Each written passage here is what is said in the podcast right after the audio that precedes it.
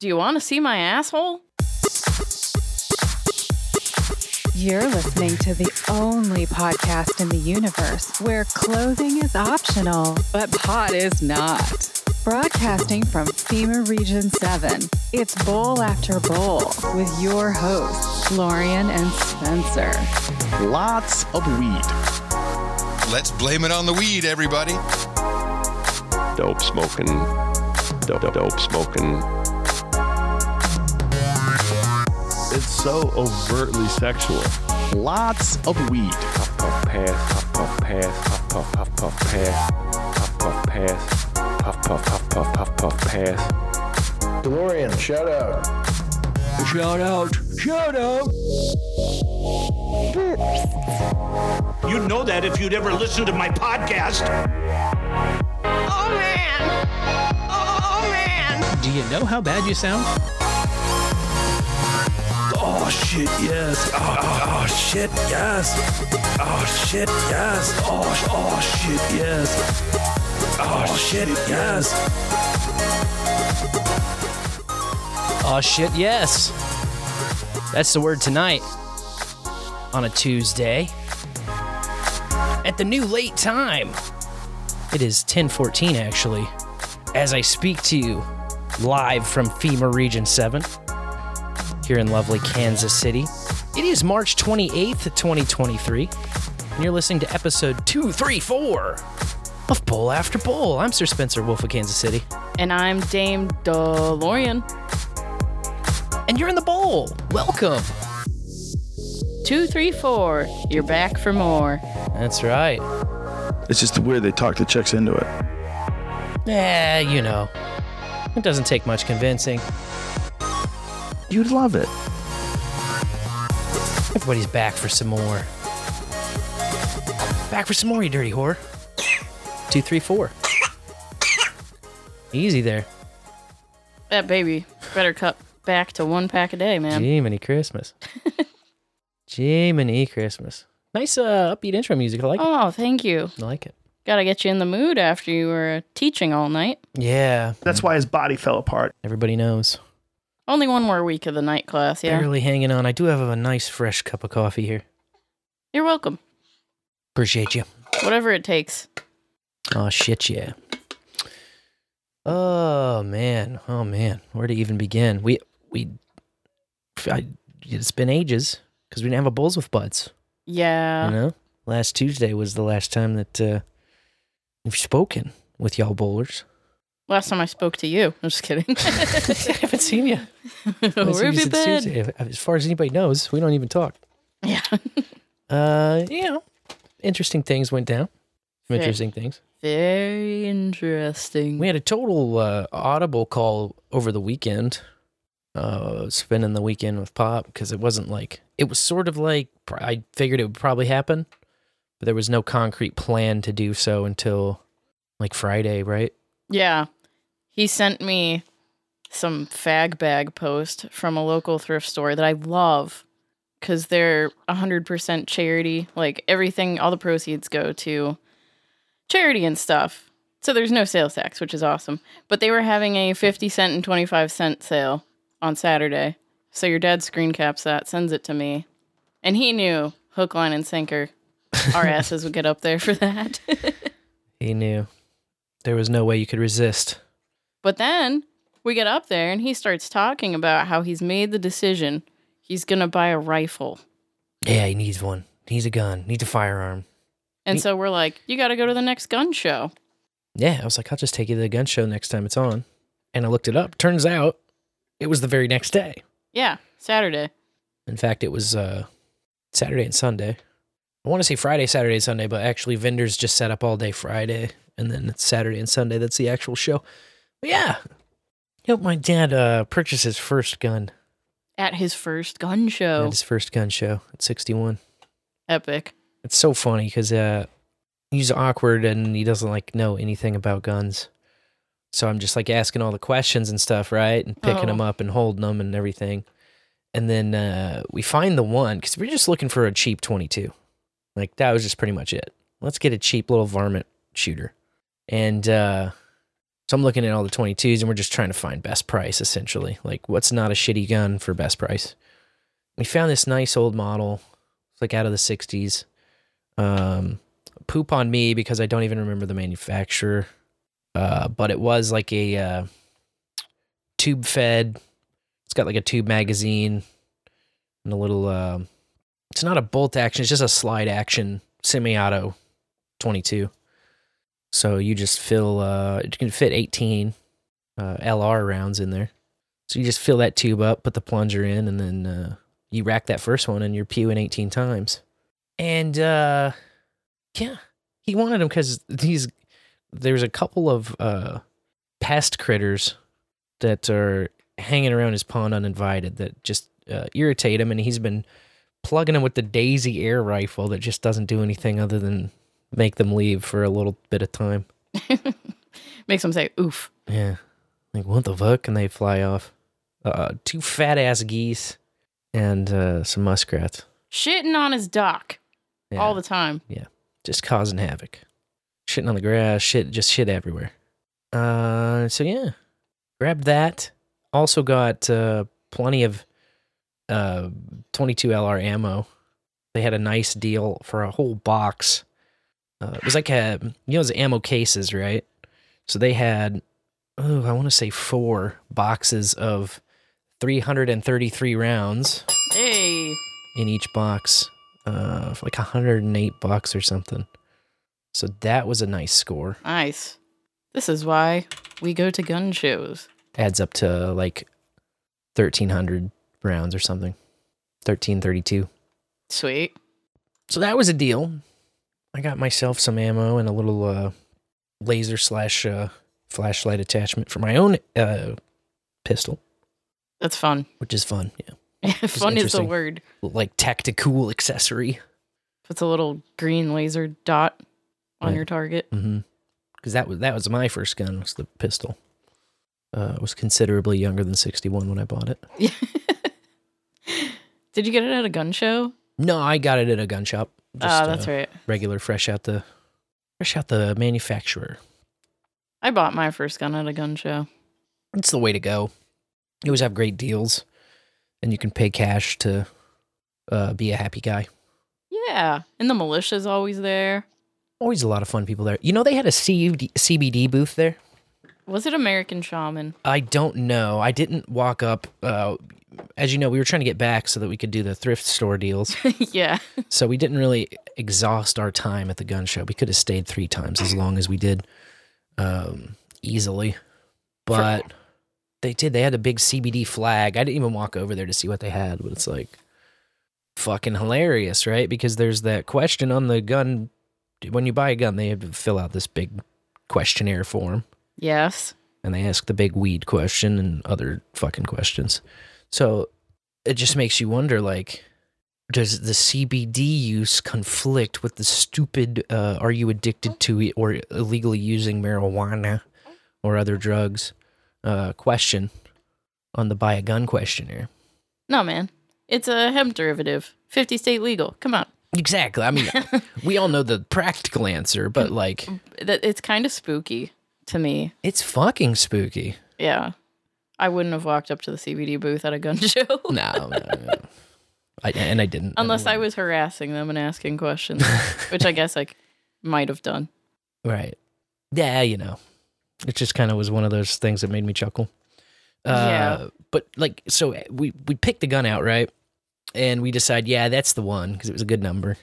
It's like tight, two hundred and fifty bucks for a nice, reliable twenty two, and uh, like you know, I'm the one like looking at it and stuff, and then he's like, he's not even grabbing it or pointing it around or you know, like the things that you do Yeah. when you're in the market for a good uh, rifle. Oh. And then uh, Was he nervous? he was definitely out of his element. You're out of your element, Pop. but it was sweet, you know. I mean, you got to learn somehow. Yeah. And uh, it wasn't like it wasn't like anybody could tell unless you know, you know. But um, he he hands the gun back to the guy and kind of mu- mumbles something, you know. And so the guy's like, "All right," and it's like putting it back, and he's like, "No, I want that." and he's like, "Oh, okay, all right." and uh, he had pointed to me. I don't like if it was like at, right after this or like during like it was within the same minute or two. He's like, "Yeah, this is my gun guy." Oh And- no. so he's just like saying awkward, sketchy shit. And the guy's like, "No, wait, hold. Are you buying this gun for you? And it's your gun, you know? Because like now all of a sudden he's like, wait, this is your gun guy. Are you buying the gun to give to him? Are you a straw purchase? Like, am, am I supposed to be worried here, man? Like, and I was like, no, it's my dad. It's his first time buying a gun at all. I'm just here to steer him in the right direction. Make sure he gets a good, uh, good firearm that works for him and everything. So, yeah, we took it home. Showed him how to load it up. I shot a couple times. He shot it a couple times. It was all good. And then uh, the next day, walk out in the kitchen and those motherfucking uh, fatties are out there on the on the uh, on the bridge that goes across his pond. So The geese. I sat one down. Sat one down. Yeah, you did. And then once you do that, you know, you're like, oh fuck. Like uh we should do something with this thing. You know, you can't just like shoot it for no reason. Can't let a good goose go to waste. So uh took his titties out. Made uh some tendies. And wow. I have fucking no prior knowledge of um the different types of bird meat and how different that is from chicken. You know, people will tell you it tastes like chicken, this and that. Uh nothing like chicken. No. It's like practically red. It's pretty much red meat. I mean, you look at it, it's red as shit, Yeah, it was a beautiful dark red. fresh off the animal. Well, and it makes sense too, because like these birds are actually using their muscles to fly, you know, and uh, things like that. So a lot more iron content. And I assume that accounts for the the redness. Uh, but yeah, long story short, uh, in in Minecraft years ago, sometime I killed a goose. Cut it, and by the way, it was real. Cut open a bird, it was real. So at least that one. But I think that the uh, unreal birds are like the little ones, from my Pigeons. understanding. Yeah, pigeons. Pigeons are the ones that aren't real. That's all. That was interesting. That was not on my 2023 bingo card. Definitely not. But goose meat in Minecraft is like it's almost beefy. Like it remind me a bit of steak. It's way closer to beef than chicken. yeah. There's a lot of like sinew they had to get through, and we uh, tenderized it in Minecraft. But man, it was good. It was tasty. Yeah. Just a little. There were a few spots where it was a little gamey tasting, but not not much. It was uh delectable. Servo in the chat links us to birdsaren'treal.com. Oh, beautiful. Or excuse me, Sir Bimrose. Now my eyes can't even read. That's what happens when you look at screens for all friggin' day. If it flies, it spies. If it flies, it spies. Well, I probably was spied on. No visits, though. And hell, you don't know. This might all be satire. I could be making the whole thing up. I have to have some kind of recap segment, right? Yeah. it would be Um, dull to be like, I watch TV on the couch. Right. we did finish up the Burn Notice binge that we've been madly going on. So that was fun. yeah, we completed it by watching The Fall of Sam Axe, which was awesome. Yeah. Because, duh, Bruce Campbell. Bruce Campbell's the shit. That's all you need to know. He's the man, dude. The man with the chin. yeah. This even makes sense. Uh, that was a great one. Yep. I like this. It, anytime we binge, it's like some ancient TV show. Yeah, man. If it hasn't stood the test of uh, a decade or two, then Then it's not worth your time. who's interested anyway, for real? And by binge, it's like we watch one episode here and there over the course of a few months. Yes. Too busy to binge. Yeah, I mean, what are you gonna do? What are you gonna do? Um, I don't know if you had anything else for your recap, but I had one uh kind of incident over the week that can roll into the to the thank you segment. Yeah. I wonder if it's the same incident that I'm thinking about. I'm thinking probably. thinking probably, but uh, up up in front at the front of our show, we always like to thank all the bowlers that help make this thing possible. That uh, keep this coming bowl after bowl uh, until you might very well get sick. Bowl after bowl till he's sick. And uh, basically, what is it? It's a value for value proposition, right? We try to put value into the show uh, with these kind of recurring segments and uh, some information, some entertainment, and we just ask that you uh, give it an honest assessment. You know, are you getting value out, bowl after bowl? Uh, the first rule, of course, is uh, it's bad manners to be a mooch. First rule of being a smoker is it's bad manners to keep bumming all the damn time. And that's uh, basically what value for value boils down to, right? Uh, if you get something out, then put something in, and you'll be surprised uh, at what you start to get out when you start putting in value yourself. Uh, it's like a feedback loop. We've noticed that, uh, you know, once the bowlers started giving value, more value over time, the the value that we wanted to put in increased. And uh, a lot of bowlers tell us that when they put in value, uh, they get more out in turn, and it's just kind of this this thing that has built over the past uh, couple few years, and continues to build. And we are very appreciative of all that value, and that's why we like to thank people right up front. Uh, I am loading up the pal of pays, and it looks like crickets since the last time we checked in there, which is not really a big surprise because most people are transitioning over to the uh, brand newness known as podcasting 2.0 boostagrams and streaming sats. Um, we do always appreciate the PayPal payments as well because they kind of keep the monthlies settled, and we have monthly bills that are set up to uh, go out from there. And so we do have a few monthly bowlers, but none of them lined up for the past seven days. However, uh, we did have a lot of boosts in that same time frame, and I do want to go over those. Uh, but before I mention the boosts, we also got uh, a little bit of value from uh, longtime friends of the show, Mary Kate Ultra and Make Heroism. We did indeed. A little mystery package. Right on our doorstep. Uh, some fun crispy treats, and uh, They were delicious. damn it, I want to read the note now. I forgot about that. Uh, why don't you? I'll go grab the note really fast. Okay. Uh, they were delicious. We had a wonderful time eating them. Of course, when uh, the note, which Sir Spencer will grab and read, was a warning to keep these out of the hands of children because, you know, they had some fun stuff in them. And so Spence and I were hemming and hawing over how to slice them up. And I usually go with a half to start, which is maybe daring. But I was just like, let's go with a half. We consulted Mary Kate Ultra and Make Heroism, and they were both like, no, you know, half, a half. And we had already consumed half. half of one good bar. Did you find the note? I did find the note, and by the way, it was a great idea to start with just a half. Yes. The note. Uh, hi, DeLorean and Spencer. Real quick little warning. These treats are for adults only. Hope you like them. They're made with homegrown love in the bowl. Heart, Mary Kate Ultra, and Make Heroism. And man, They're fantastic. what kind of love they put in there was pretty evident. Um, they have a very nice hang time. Never was like too much with half. Probably would have been with a whole one, I'm guessing. You could get away with a quarter, Definitely. which I'm about to try.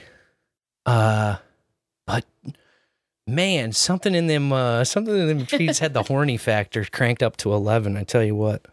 It was uh more than horny though. It was just like uh bubbly and sort of like that first love kind of feeling, like exciting and new.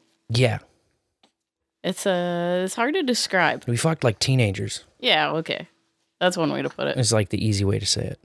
Yeah, and lots of giggles from me, Uh huh. which I don't. I, I eat edibles regu- I would say regularly, Yeah, right, right, I mean, normal. Yeah, regularly enough. and uh these were awesome, They're qu- high quality. high quality, High quality edibles from high quality people. That's how you can tell. The highest of quality. So we very much appreciate that uh, that contribution, Yeah, and uh, I think this will last us a while. I'm not like a guy that just like scarfs all that down. You know, well, especially when they're so special. they're incredible. know? They're incredible. I knew they'd be great, but I was impressed. They still exceeded my expectations, even though I knew they'd be very nice. So, uh, love you guys very much. Appreciate uh, appreciate the crispies. Yeah, seriously, love you guys. Uh, also appreciate all the boosters. This is kind of where we break down what's come in over the past week. I'm gonna boost some sats. I've got 40,000 in my wallet. I'm, I'm, I'm boosting value contribution. This is fucking awesome. Woo! Let me catch my breath there. I did just run all the way upstairs to grab that. Fast like Sonic too. Yeah, I told you it'd be quick. Two foot, two and a half flights of stairs. I knew exactly where it was. Because you always got to know. Yeah, exactly. You stash it away and you know exactly where it is. Uh, In a place the kids will never look. Correct. Now, uh, we always start, and uh, we appreciate Harv Hat for making it easy. We always start by scrolling back to Harv Hat's outro boost. Uh, makes it easy to find where to start this thing every Tuesday. And uh, he did indeed hit us with 1420 on the way out last Tuesday uh, from Podverse. So Thank you. Thank you, Harv Hat. It's a valuable service he provides uh, for like the essentially what is I use as the helipad bookmark. Every time I start the show, I scroll right down to it. Uh, 4,200 sats is next up from our good friend Fletcher Oh, Fletcher. Down in Texas. And uh, he's boosting through the Fountain app. He says, Love you both, and has a link here Oh, we to love you, Fletcher. to some audioage. I get no kicks from shit stains. Mere fiat bucks. I don't give any fucks. So I tell you, I give a damn when I send you a boostergram. Some get a kick from blockchain. Hold it, hold it. What the hell is that shit? Well played, sir. Well played. Got some pipes on him. Yeah, that was beautiful. The man of many talents, Mr. John Fletcher. We thank you, sir. Appreciate you. Uh, and we will spark one up in your honor, in fact. Spark one up. Uh, next up, Our Lady Dame Trail Chicken coming in with the signature 3333 sats. And uh, she's boosting from Fountain. She says, Appreciate y'all going into depth about Bitcoin. I'm always learning something new in the bowl. Bok bok. Bok bok. Thank you. Much appreciated. Uh, she also boosted 3333 to the Cotton Gin episode uh, that we did with our good buddy Cotton Gin. And she said ISOBot boost. That one also coming out of Fountain. So cheers. Thank you. And uh, Cotton Gin getting a piece of that action Forever and ever. forever and always till the end of time. You gotta love it. That's what uh the the boostagram programmable money is all about. It's the true uh the true answer for programmable money. You know, people always talk about it, but uh the podcasting 2.0 is the the biggest um actual working use case that's been around. That's not some kind of uh weird degen trading smart contract convoluted thing. At least, uh, at least from what I've seen. Just from what I've seen. Uh, next up, 420 sats coming in from C Dubs. He's doing a little test, test, toke there from the podcast index. Toke test received. Just making sure things are working. Appreciate that. Uh, 169.69 coming in next. 69! 69, dudes! It's from a boy, Hey Citizen, who made that lovely uh, uh, Boost Some Sats song that you heard starting off this segment. Uh, he's boosting from Podverse, and he says, Love you guys. Keep breaking the molds and stoking the bowls of our souls. No, I'll love you, hey citizen. Poetic. Love it. Uh, next up, 19,760 sats. That is coming from Anonymous, according to my records. And uh, that's out of Podverse. Did I say that? Pre bowl boosting and trying to figure out Podverse. Hopefully, my notifications will work now in the bowl. Well, in the bowl, stranger. In the bowl. And uh, It's a familiar number. it is a familiar number. That's what I want to. Uh, Reminds me of a certain dirty Jersey whore. you know what? You might be onto something there. You might be onto something there.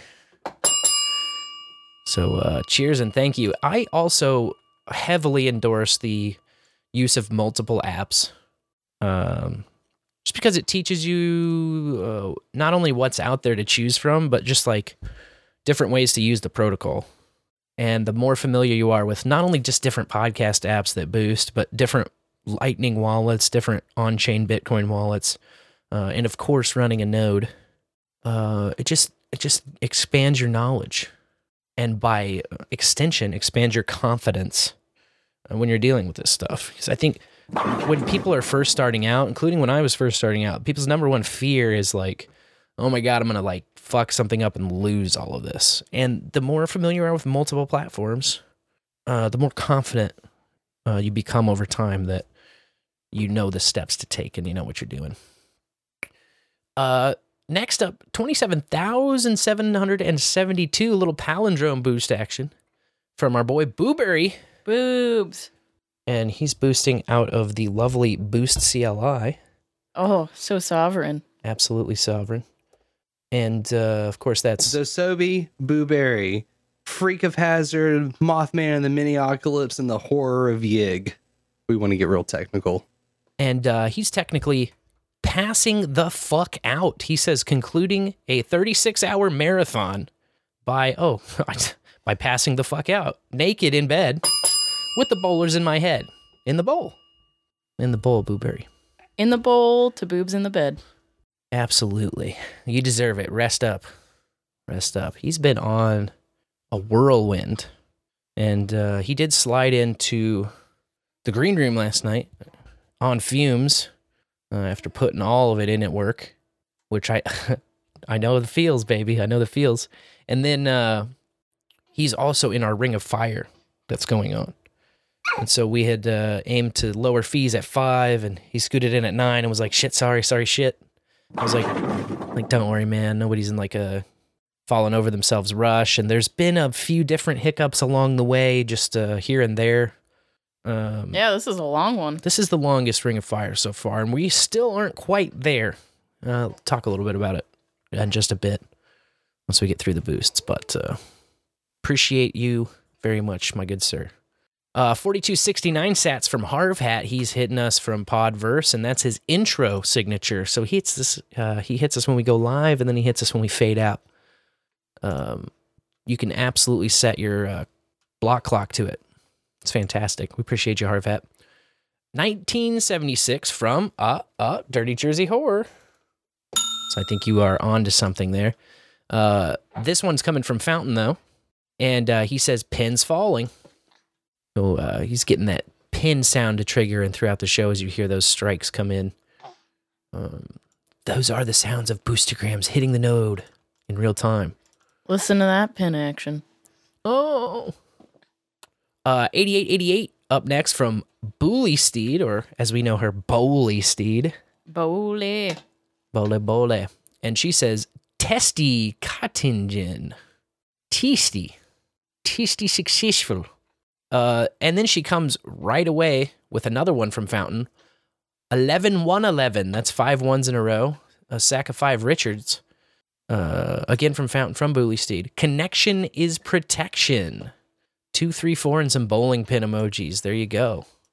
Absolutely protected and connected. Yeah, thanks, Bully Steed. Keep on bowling them. Uh, and then you just heard live only two minutes ago 19,760 sats from Dirty Jersey Whore. All right. That one coming out of uh, Fountain, and he says Podverse on Android is frustrating. Dot dot dot. Anyways, dot dot dot. Y'all be good. All right. It's hard. Uh, it's hard to switch around different apps. Hard to switch around, but uh, one thing that is nice about uh, Podverse, I will say, is they support that live item tag. It's a beautiful thing. So if you, uh, if we are streaming live, uh, especially if we if we have a guest here with us in the bowl, uh, like we will this Friday, by the way, oh, you can boost that guest, and the value split will work for them, which is very nice. Yeah, as the show's ongoing, live. But uh, all the apps, you know, they put different things in different places. It all renders differently, and uh, it's like learning the whole thing over again when you try a new app. Which uh, I guess it's a perspective thing. That can either be a nightmare or it can be a fun new adventure, right? It's all about, uh, I guess, how you look at it. Yeah, In reality, it's a little bit of both. It's a fun nightmare adventure. that's true. Fun nightmare adventure. Uh, but yes, we do actually. Speaking of the old bowls with buds, we're very excited to announce this Friday we'll be sitting down once again with Tjunta and Mouseybear. Yeah, the Uh, dynamic duo. That's right. Uh, Sir Tjunta of the Ditch People recently knighted, Very recently. so that'll be good. New knight. Uh, I don't. Uh, we're we're in this stiff competition of who is more excited uh, for this particular Bowls with buds, because uh, I know they're both excited, and Tjunta assures me they're going to bring their A game They always bring their A game. for Friday. I had no doubt. yeah. I had no doubt. But uh, I know he's been working on a lot of music projects lately, uh, as well as a whole homesteading kind of Yeah. lifestyle and adventure that they've embarked on since we last saw them in person. They're building paradise out there. So I'm really excited to catch up with those guys and see what they've been up to and uh, share some laughs, share some bowls, and uh, yeah, it'll be a good time. You'll, you you don't want to miss that one. Be this Friday. We'll be kicking things off uh, close to 9 p.m. Central. No uh, no evening class involved on Fridays, so Yeah, Friday's your day off, eh? nothing to nothing to interfere with the launch time. But yeah, yeah, the newest one of the newest knights of the round table. So what could be better? A better way to celebrate than bowl after bowl. Yeah, I can't think of one. Can't think of one off the top of my head. Uh, speaking of the top of my head, we do have uh, another segment, and it goes kind of like this. On-chain, off-chain, cooking, shifting. On-chain, off-chain, cocaine, shit on-chain, off-chain, coke. Streaming sats, boost the grounds, Hopefully, uh, making you really want to build a node. Lots and lots of Bitcoin news coming out this week. Just seemed like uh, I don't I don't know if like the interns are back at work or what's the deal, but it just seemed like headline after headline, big ones, small ones, some the size of your head. Um, I read an interesting story about uh, how Africans are using Bitcoin without internet access. Oh, and um, the stats in Africa are really interesting. There's a great use case over there for Bitcoin because of how shitty local currencies are, uh, how corrupt local governments are. This seems to be kind of like the norm with uh, currencies and governments in general, but it just seems to be uh, heavily pronounced, let's say, in many of the African nations. Uh, there's this new tool called oh, I'm going to butcher the pronunciation of it. I don't even have a clue where to start, but it's Machankura, Machankura, something like that. Um, and this tool is designed to uh, help people access their Bitcoin uh, with a lack of internet connection. Uh, as of 2021, the stats are that 54% of mobile phone users in Africa don't have a smartphone; they just have a regular dumb phone, kind of flip phone, the, the, the dumb phone. Yes. Uh, so this new app works through an unstructured supplementary service data interface, and uh, basically uses the mobile phone's SIM backend to uh, facilitate sending and receiving Bitcoin. Wow. You only need a basic mobile phone that can send and receive text messages in order to take advantage of this. And this app is already being used by about 2,900 African users across seven countries. So there was a write up about it in Forbes that was pretty interesting. That's wild. It is kind of wild. Bring back the dumb phones. It seems pretty cool. Seems pretty cool. Pretty cool, pretty legal. Pretty neat. Uh, there's an also kind of an interesting project launch that I came across. Uh, they're calling themselves the Bitcoin Product Community, and they have a website at bitcoin-product.org. And I'm interested in kind of checking this thing out. Um, they're sort of a f- free open source software community that is driving different uh, projects, I guess both FOSS and commercial projects, uh, people building on Bitcoin. And uh, they have, I don't know, some projects that they're endorsing. And um, they're, the, the thing that really intrigued me the most is they're having a bi weekly call for community con- contributors. Hmm. And so the next one is on Thursday. You're gonna hop on? Thursday morning. So um, yeah, I'm gonna do my best to get on there. Now it's 9:30 a.m., but that's Pacific time. which makes it 7:30 a.m. Uh, in FEMA Region Seven. So it will be a challenge, but a challenge that I'm willing to rise to, and uh, I hope to bring you some more news about that How did future. you stumble upon this group? Uh, they had some kind of a news release. I can't remember exactly uh, where I saw it first, to be honest with you. Well, there they are. But uh, yeah, here they are. So more to come on that. I'm excited to just see what there is out there, and uh, obviously we want to integrate some Bitcoin uh, related and boost related uh, features on the website update. Yes. So uh, I need all the help I can get with that kind of shit. We got a 420 deadline on that. Uh, you know, I don't really want to necessarily Okay. announce it to uh I don't know, set myself up for this or that. But yeah, essentially. That's the plan. Cool. That's the plan, hopefully. Uh lots of buzz about this economic report of the president Oh boy. that came out. You may have heard this. Um where to even begin? Uh pretty much an attack on Bitcoin and all cryptos. Um there wasn't really even a lot of differentiation between Bitcoin and other cryptos, aside from that they mentioned that Bitcoin was the first cryptocurrency, Mm. uh, which you could argue that that isn't even really truly the case. But uh, then we get into semantics. This, I guess, the oldest one that's surviving. We could uh, at least say that. Uh, essentially, it's all of the FUD and talking points that you would ex- expect. Lots of hand wringing about the energy usage, the energy consumption, and e waste uh, that Bitcoin is associated with. Um, things like recommending that CBDCs, central bank digital currencies, could solve some of the same issues that cryptocurrencies are trying to solve currently. Hmm, Uh, no. A potential US CBDC could also help support other policy goals, according to the report. For example, a potential US CBDC could help ensure that such payment systems are aligned with the principles of human rights, democratic values, and privacy. Wow. Privacy. That's Oh, they want to put a CD, uh, CBDC out for your privacy, man. yeah. That's right. That's a guaranteed. Uh, you can take that to the bank, straight to the bank. in straight to the fucking bank. Bend your ass over a barrel and uh, check in at your local CBDC bank for privacy. Ugh, and human rights. So anyway, uh, we'll link the full report in the show notes. But uh, you know, These cryptos. They want you to decentralize, but no, man, they're wrong. You gotta centralize. That's where the freedom is, slave. they they- I'm sure they'll roll out a central bank decentralized coin. Yeah. It's, it's decentralized, brought to you by the central bank. Yeah. Yeah, fantastic.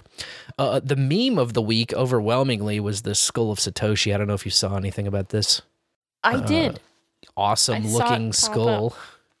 Uh, if you spend even three seconds on Nostr in the past week, you've seen hundreds of fucking memes re-meming the skull of Satoshi. So, full story is that uh, Greenpeace commissioned an artist to build a big ass statue that's this like ominous skull thing.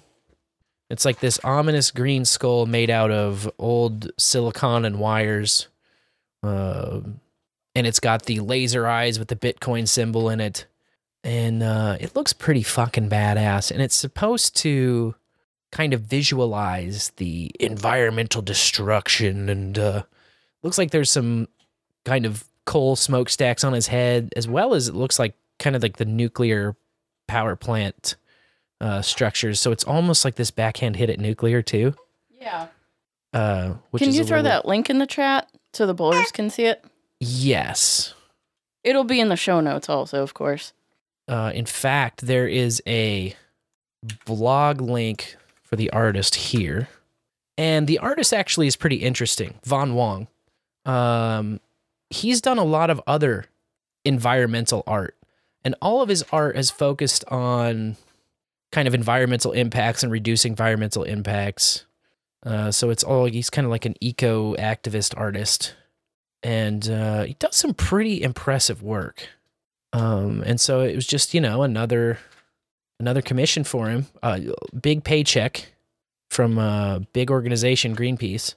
The thing is, it pretty hardly uh, or pretty pretty severely backfired, and uh, Bitcoiners just immediately adopted this as a like a badass symbol of Bitcoin. It is badass and epic.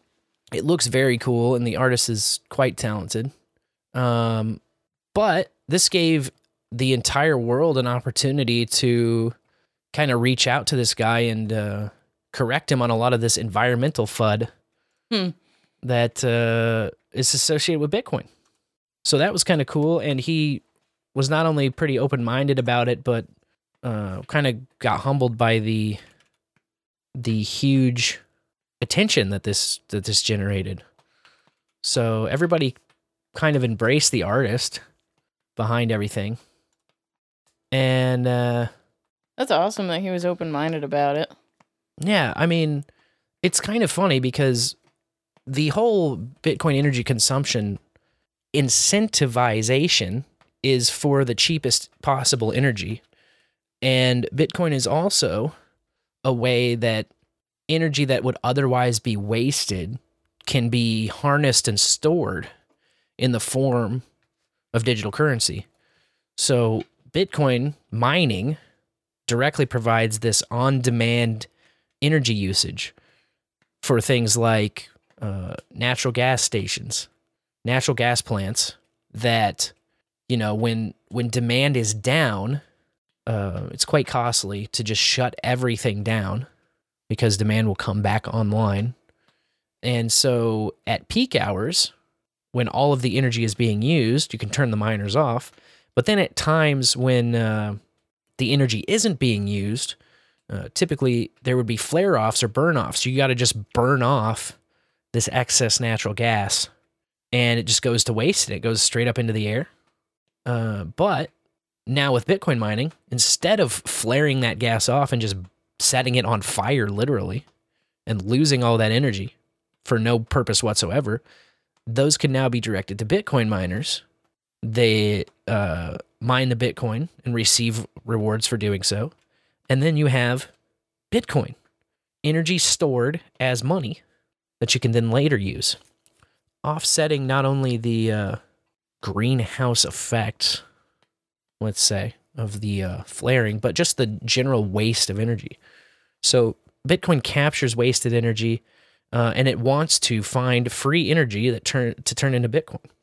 It's kind of the race to the bottom in terms of energy, not only efficiency, uh, but uh, also waste energy uh, harnessing and saving. Uh, so yeah, needless to say, that was a that was a fun win for Bitcoin. Uh, it responds kind of greatly not only to um, defense but also to attacks. It's sort of like everything is good for Bitcoin. No news is bad news That's right. That's right. for Bitcoin. Precisely. Energy stored. How do you get the energy back out? Well, you know, you transfer it to money, and then that money can later purchase energy. It's a simple, uh, simple calculation there. Simple calculation. Uh, so that is uh, most of the most of the aggregate or the macro news. But in micro news, I mentioned we were running this Ring of Fire Yes. So- Number 14. Number 14, still at it. Uh, it turns out uh, we had tried to set a rebalance target for yesterday. And once everybody got fees dropped, somehow the build was working all day. So basically, how this works is there's a script I use to uh, build a payment through the ring. So a ring of fire, uh, for those of you unfamiliar, is just a cooperative channel opening strategy. Uh, the idea is to get a number of participants to each open the same capacity channels to one another in a ring. So I usually do it with six people. Person one opens to person two, opens to person three, all at the same capacity. Uh, this one happens to be 2 million sats. So everybody opens a 2 million sat channel to the guy to their right. Okay. If we're standing in a circle. And then once they're all opened, uh, I send half of the capacity to myself through each one of the participants. And what that does is essentially balances everybody's channels in that ring. And then after that, we all kind of set our own fees, whatever we want our fee rates to be, uh, which is sort of a moving target and uh, more of an art than a science, still at this point, I would say at least. But the idea is just kind of to cooperatively open these channels and then get twice as many, uh, twice as much capacity for your dollar or for your sat, right? So by opening up a 2 million sat channel, you get two of those channels, each perfectly balanced. So you get a total of 4 million sats capacity. Yes, Uh, it works out wonderfully. 2 million in and 2 million out. So, um, coordinating this in the high fee environment has proved tricky. We talked last week about the, the hoops to jump through when um, a channel open is sent with a lower fee rate than the current uh, fee market can can confirm. So there are ways to bump that fee up if it's still kind of pending and waiting to be solved in the mempool. And we got that solved by the weekend. And we decided Monday would be the target to lower those fees. Everything got a, um, got in place a little late, and the script will send a a, a practice payment, for lack of a, a better explanation. It basically allows you to run a build command that builds out the route and sends a uh, test payment through just to tell you what the potential fees might be uh, and make sure the route is actually working. And so it was working all day, but the fees were high, and I was waiting for the fee uh, the fee policy changes to complete gossip through the network. When somebody lowers their fee uh, policy on a channel, it takes some time for the nodes to communicate with one another what these new fees are. So that's also uh, why it's recommended to only change your fees um, about one time in a 24 hour period. Um, at any rate, everything was building fine. And then at some point late last night, it just stopped building. Mm. And so the fifth node in the circle, it says there's no outgoing uh, channel. And I'm looking, and the fifth node is connected to me because I'm the f- uh, number one and six, essentially. And uh, so I'm looking, or I'm one and seven, you think about it one, two, three, four, five, six, and then seven. So this channel is between me and the fifth node. And uh, I'm looking, the node is online. Um, he said he just dropped the fee. So what I'm thinking might have happened, and we're still troubleshooting this. Obviously, I have time today because I went straight from class to here, um, but we're gonna do what we can. Um, there may have been a max HTLC fee up or uh, policy update. So when you're playing with your fee structure in ThunderHub, which is how I usually do it, uh, there's a few different fields given to you. There's the base fee. Base fee is just a flat fee that's charged on every route, no matter what. Then there's a fee rate, which is a percentage per million sats. So, how many sats do I charge per million sats that are routed? Uh, and then there's also minimum and maximum HTLCs. So, that's the minimum and maximum size of payment that you're willing to allow to route. So, if that max HTLC gets set lower, then that error will be caused. And I wonder if that's the source. There are other reasons that error might happen, including, you know, if the channel doesn't exist at all. But I know that's not the case because I'm looking at the channel right now. It does exist. Uh, it also might be that uh, maybe it got out of balance during the time, during the waiting period. So if there's not enough on the other side to send that payment through, then it might not find an outgoing channel. But I don't think those two things are the case. I know the first one isn't the case because obviously I'm looking at the channel. So I, I have to assume that it's the max HTLC. But we'll get to the bottom of it. It's one of these uh, really ridiculous times to be organizing a Ring of Fire. I might uh, I might just do like triangles in the future, just to cut down on uh, how many things can go wrong. Yeah. Every every additional member of the ring is an additional uh, life in the balance where anything could go wrong. So you just exponentially increase the the number of things that could be hiccups. But hey, what are you gonna do? Keep pressing on. Keep uh, getting in the car and driving. Yeah, and learn from the experience. That's right. Well, this is a good time to. uh Well, before you go anywhere, Ooh, I wanted to note that there's other ways you can contribute value to Bowl After Bowl. oh well, that's a good thing to say. And the simplest way is to just pass the bowl to someone you think might enjoy it. But we also have a voicemail line. So you can call in anytime, it'll go straight to voicemail. You don't have to worry about being live on the air with us having a grand old time. And this week, our topic is the first time I ever planted something. I pray that you have planted something by now, bowlers. So all you gotta do if you wanna tell us about that is pick up the phone and Call 816 607 3663 and they'll play your voicemail on. Bowl after bowl. We will. And you can even text 816 607 3663 or send a picture message. We'll get them all and we'll share them on the show. That's right. And now on to our regularly scheduled segment Top 333. All right.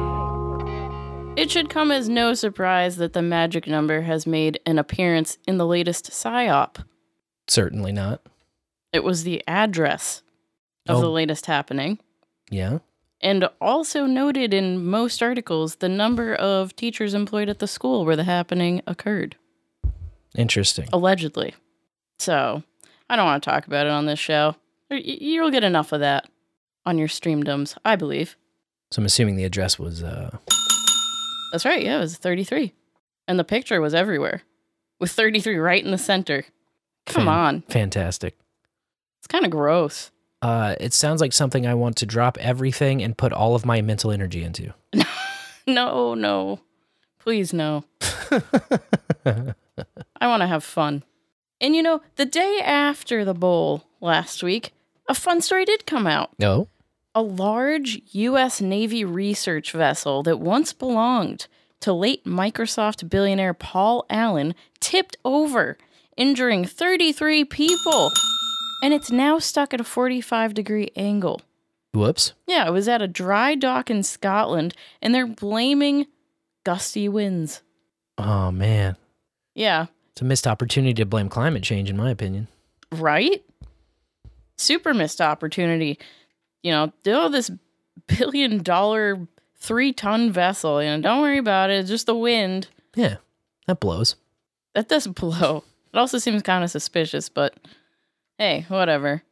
Shit happens, I guess. Allen bought it in 2016 and then had it retrofitted to serve as an underwater research and exploration vessel because he wanted to find shipwrecks and stuff. Ah, Instead, he made one. Yeah. Yeah. But it's above the water at least. Yeah. Just kind of leaning there. Look, we found one. and everyone can take pictures of it Oh, from land. Uh, Yeah, he wanted to explore the underwater ecosystems and see what lies beneath. And he actually discovered the USS Hornet and USS Lexington with it, which were two significant US aircraft carriers sunk in World War II. But he died in 2018 at the age of 65 of non Hodgkin lymphoma. And the vessel was bought by the U.S. Naval Facilities Engineering and Expeditionary Warfare Center. hmm. Yeah, great. They bought it in October 22. Well, they didn't take too great a care of it, I guess. No, they just let it tip over. And now it's just sitting there. Tip me over and pour me out, man.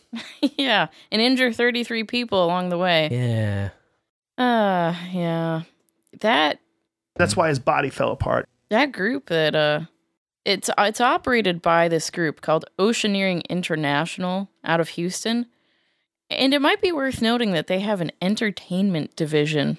So they make dark rides for theme parks. Ooh. And they also resurrected the Jaws ride at Universal Studios after it was put out of commission in 1992. It has since been decommissioned again, I think in 2012. But it's just interesting. Just interesting. Mm, definitely. Then this week, 33 people were charged in a massive investigation into drugs and violence in Baltimore. This was a 16 month investigation, and they've got all these people on conspiracy to distribute heroin, fentanyl, and cocaine, along with attempted murder and gun charges.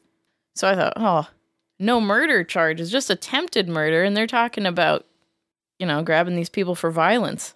Mm. I guess shooting your gun off is pretty violent move. But if you didn't hit anyone, can we call it violence? Yeah, Yeah. I think so. yeah, if you're shooting at people that you don't hit, yeah. Yeah. There was one incident where there was a fight on their territory and they tried to shoot someone and missed, I guess.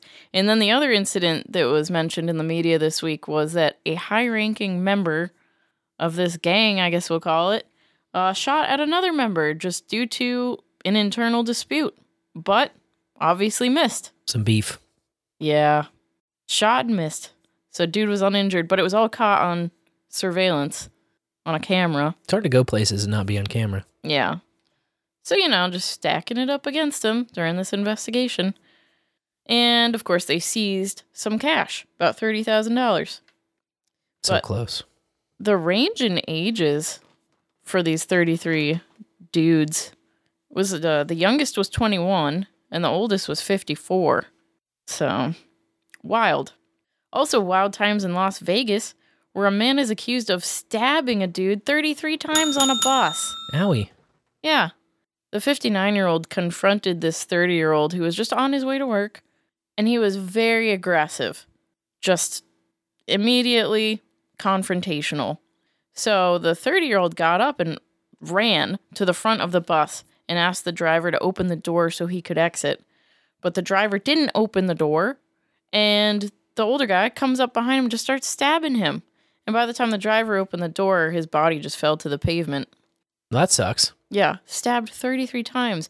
Now, the company for the bus had to do a little PR running, you know? Sure. Why didn't he open the door? This poor guy died.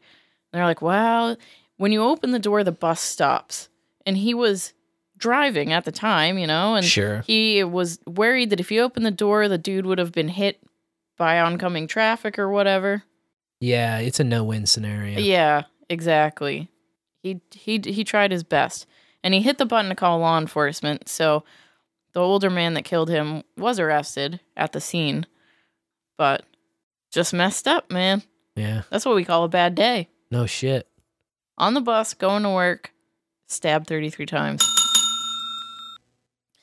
In Pennsylvania, there's a public assistance fraud charge stacked against 33 people. That's filed against them. The restitution owed to the state is $151,000. And they have, you'll be happy to know they've temporarily disqualified these 33 people from the public assistance Mm. assistance in which they were enrolled. And you know, they say they misrepresented themselves and weren't entitled to the benefits that they were receiving. So the max penalty is seven years in prison and a $15,000 fine. Oof. And with that, let's go behind the curtain. All right. I'd like to say there's less oofs back here. Oh, that's nice because last week we had a rough time back here. Oh, as I was going to say, I'd like to say that there are less oofs back here. But there's a crazy story everyone's been talking about. Uh oh. Uh, Afroman, Yes. beloved Afroman, being sued by the sheriffs who raided his home. Uh, yeah, I've seen a lot of this uh, talk. In fact, I saw the original. I'm not sure if we talked about it back here, but I definitely saw the original music video he made when they first uh, Yes. turned off his cameras. Will you help me repair my door? Yes. Was the music video where he used the footage that he got on his surveillance camera, cameras, Mm-hmm. of the deputies breaking down the gate, breaking down his door, taking money out of his suit pockets, eyeing his lemon pound cake, and then ultimately disabling the security cameras. Looking for uh, looking through all his CDs. Yeah, Dude's got a lot of CDs. not shifty at all, disabling those cameras. Looking for uh, copious amounts of drugs and kidnapping victims. If yes, I, that's uh, what the warrant said remember the warrant. narcotics and kidnapping. Absurd. Yeah. Oh, that song is now featured on his album album Lemon Pound Cake. and he has had a good time with this. I would imagine. I mean, it's a terrible thing that happened to him. Yes. but you got to turn it into something positive. Yeah. yeah. They ignited him. I mean, he's just rocking it now. He's back. He auctioned off that door that they broke down. Oh and he signed it and shipped it off to someone, man. Wow. Yeah, and then he's made these t-shirts with that fatty cop next to the lemon pound cake and That Peter Griffith next to him. Absolute hilarious moment. I mean, when the guy pistol drawn, uh, a dude that fat drawing a pistol just makes the pistol look like a cap gun. Yeah. And then he walks by the lemon pound cake and then almost thinks about going past it and then looks at it again like, oh, like with this longing. There's just like this gravity pulling the fat man toward the lemon pound cake. Yeah. I'm surprised he didn't seize the cake. I'm surprised the cake didn't seize him. Oh, well, they took cash out of his suit pockets, and who knows if they took more cash when the cameras were off, you know? Um, Just dirty. But they all. Afroman said he had $5,000 in that suit pocket. They gave him 4600 Oh my back. god, what a bunch of sleazies. Yeah. So he's like, uh, hey, uh, where's the other 400 We need that 400 Oops. though. Oops. And no charges, because of course, no narcotics or kidnapping victims were found in his house, Or in his CDs. or in his CDs, or in his suit pockets. Yeah. But this has been reported everywhere once this complaint was filed. And I just feel like the cops are totally Streisand affecting the whole thing. Nah, yeah. You know, they're like, No doubt. hey, man, you're selling merch with our faces on it, and that's ruining our careers, ruining our lives. And then, Oh, was your wife's wooing when you wooing someone else's wife and then your wife got wooing? Oh, poor baby. I mean, the friggin' Guardian is writing about it. You know, it has made the news over the pond. Well, you could have thought about that before, but you didn't, did you? No, it's most cops are equipped with body cameras Mm-hmm. too. I don't know about sheriffs and deputies, but I'd like to think that they would also have body cams. And as a As a public servant, public servant, doing a raid on a member of the public, uh, you perform a public activity, you know? yeah, exactly. So you've got to assume that all of that should be public. Yeah, and the fact they turned off those private property cameras, I mean, it's not like you're a fucking gross. international super spy going in on some clandestine mission. You're a member of the fucking sheriff's department raiding somebody. Shady shit. So Them turning know, off those cameras. It's supposed to all be public. You're not supposed to be able to do that behind closed doors. And uh, yeah, the man's had some cameras going. Well, you will just be shocked to hear that these plaintiffs, these deputies, they've been subjected to ridicule by members of the public. Oh no. Can you believe it? I can't. Stated in their complaint. Wow. It's more difficult and dangerous for them to carry out their official duties because of it. Jesus. They've also been, They got called fat. They got called stupid. They got called mean. yeah, well, they've what also will they do? These poor cops. been subjected to threats, maybe even death threats. It says including death threats. Oh, I think that lemon pound cake threatened some diabetes on them. Yeah, it did. oh, they have they claim to have suffered damages.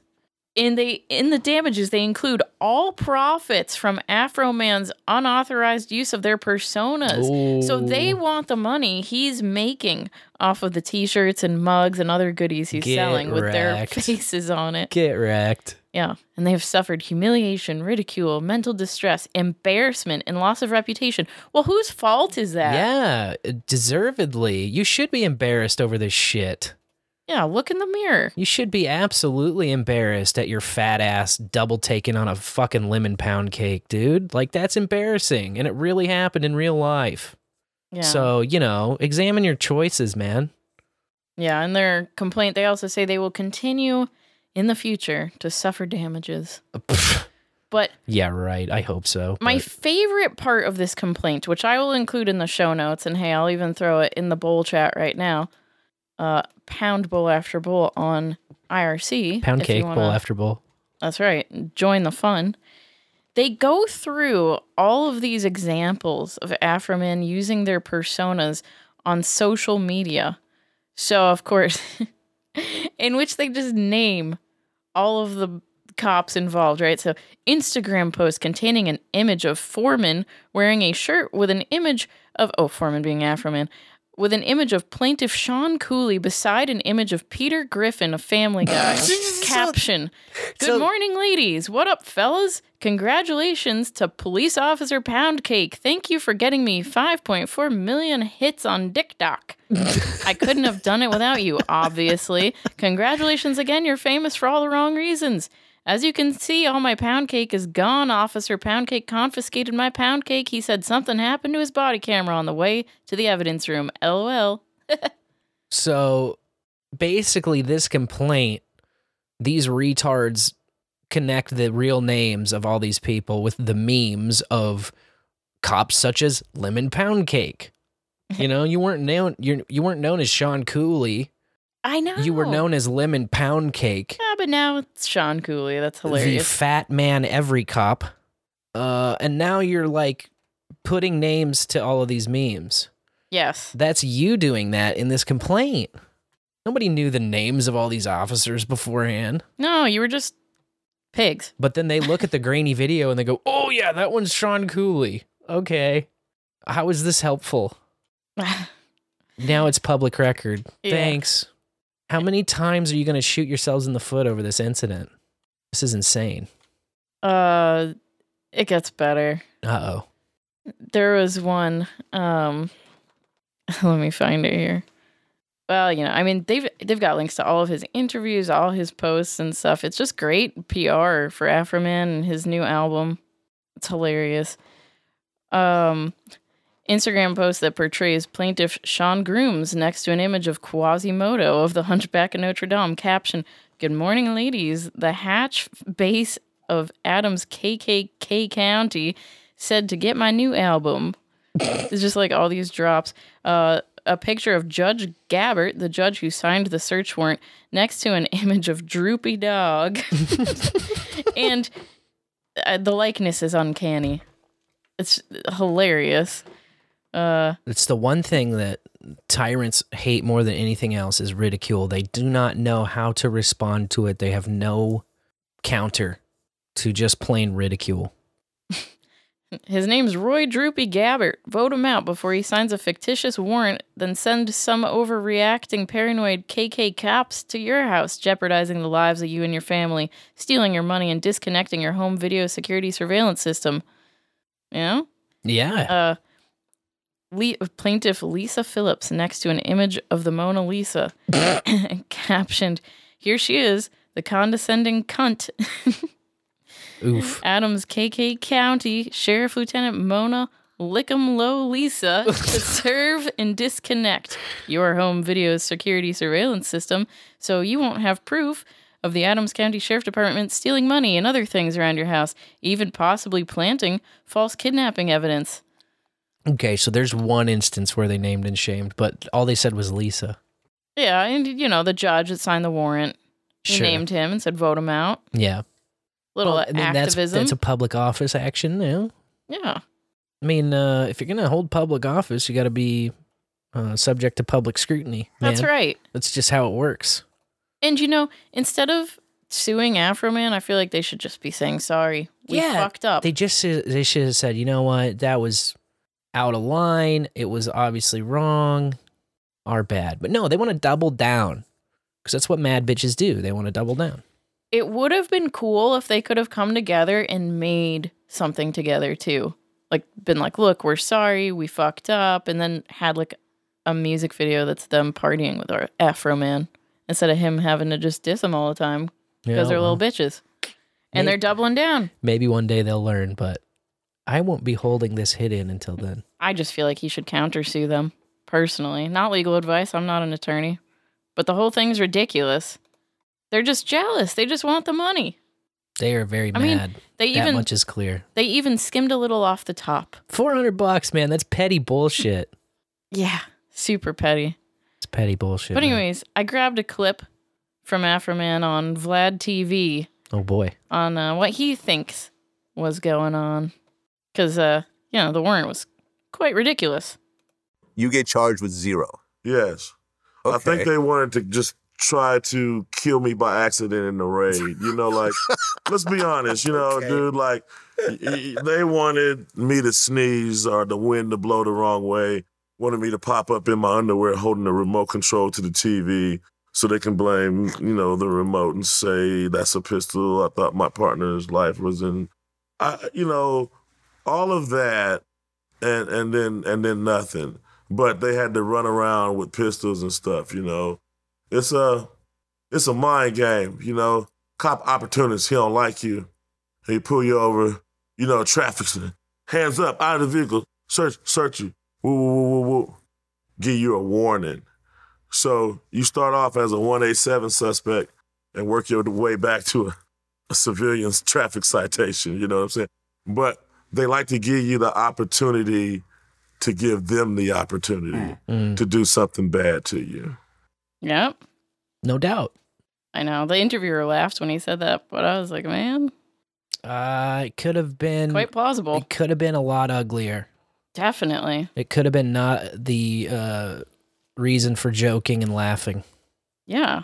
That's for sure. I know. Breaking a door in, going in with your guns up. I believe only his wife was home, Mm. and she recorded on her phone the encounter. Um, but you know, in his song, "Will You Help Me Repair My Door," Mm-hmm. he repeats the line like, "Why did you have to traumatize my kids?" Yeah. And that just, I cried the first time we watched that music video and it got to that part because it's like, that's your home. Yeah. You know, how dare they? And it's a tale as old as time in the weed community. Mm-hmm. Makes you sick. Yeah. Ah, what wouldn't make me sick is if they decided to pull weed off of the Controlled Substances Act. Oh boy. and of course, talking about it for decades. yeah, the Secretary of uh, the Department of Health and Human Services, Xavier Becerra, has kind of taken the lead on this task that the dusty man in the White House, Biden, has put out there. Mhm. let's look into the scheduling of weed. Yeah. Look into thinking about talking about it. Yeah. So he was doing an interview on a Pennsylvania channel, and a question came up about it. The secretary has also been asked by the president to review the status of cannabis as an illegal federal Schedule 1 drug that conflicts with states with medical marijuana like Pennsylvania and recreational marijuana like Maryland, New Jersey, and New York. So is change coming soon? It'll all be based on the science. It'll be based on safety for Americans and whether or not we can show that there has been a change since the early 1990s in what cannabis means to America. Yeah, Might we have that decision by 420, April 20th? well, I know we're going to try to move quickly. Uh, it's got to go through a number of hoops. And again, safety and efficacy are what will drive this uh, determination. So s- stay tuned. Safety and efficacy, safe and effective, coming back again and again. Ugh. I love that journalist's cadence, though. Jon Delano of KDKA News. It was like a little, uh, I don't know, Lynchian or Yeah. you know, got an interesting thing going on. we gonna have a weed for 420. Are you gonna make a decision by 420? April 20th, you know? That special day. Say. Yeah. Of course not. Of course, there's no answer. They got to be safe and effective about the way that they look at the science. Oh yeah, yeah. Trust the science. it's gonna be uh, based on the safety and efficacy of a Uh. plant that's never killed anybody ever in the whole fucking history of the earth. A weed. Neat. No less. Okay, well, Thank you for your service. yeah. Not. Let, let me get back on uh, those studies. Study after study. I got some fucking studies, man. Yeah, they got some studying to do. Man, f- them studies. DC was able to expand their medical weed program with the Medical Cannabis Amendment Act. No boy. Now, this bill passed in December and was signed by the mayor, but like all legislation in DC, it had to go through Congress for a review period in which the scam. legislators had an opportunity to overturn it, Mm. but they chose not to. Oh. Yeah. So now this temporary measure that adults could self certify as a medical patient has become permanent. So if you're 21 and older, you can just say, hey, I'm a medical patient. Get your license. You know, pay the fee, of Yeah, course. of course. Go in the database, of course. But Mhm. yeah, that you can just be a medical patient without going to a doctor's office. Is this uh It's a step in the right direction I after suppose. all. After all, it's a step in the right direction. It's a step in the right direction after all. There's also no license cap now. Oh yeah, that's a definite step. Yeah, for sure. But there is a process written in here for regulators to set a cap or moratoriums. Hmm. So we'll see how that goes. Uh, if you continue gifting weed, you know, like you buy a t shirt and you get some free weed with it, Mhm. after 315 days, uh, you're going to get in trouble. That becomes a crime. Oh, you got to get licensed. Got to get licensed to gift. Yeah, licensed to sell legally. Okay. In DC, it's not called gifting anymore. So they're done with this whole gift scam. yes. This gift charade. Now you got to be licensed. You can't be a free marketeer. Got to be licensed slave. Yeah. Can't just sell weed or gift weed no more. And Turns out you can, but fun fact. but Uh, okay. They have 90 days to apply.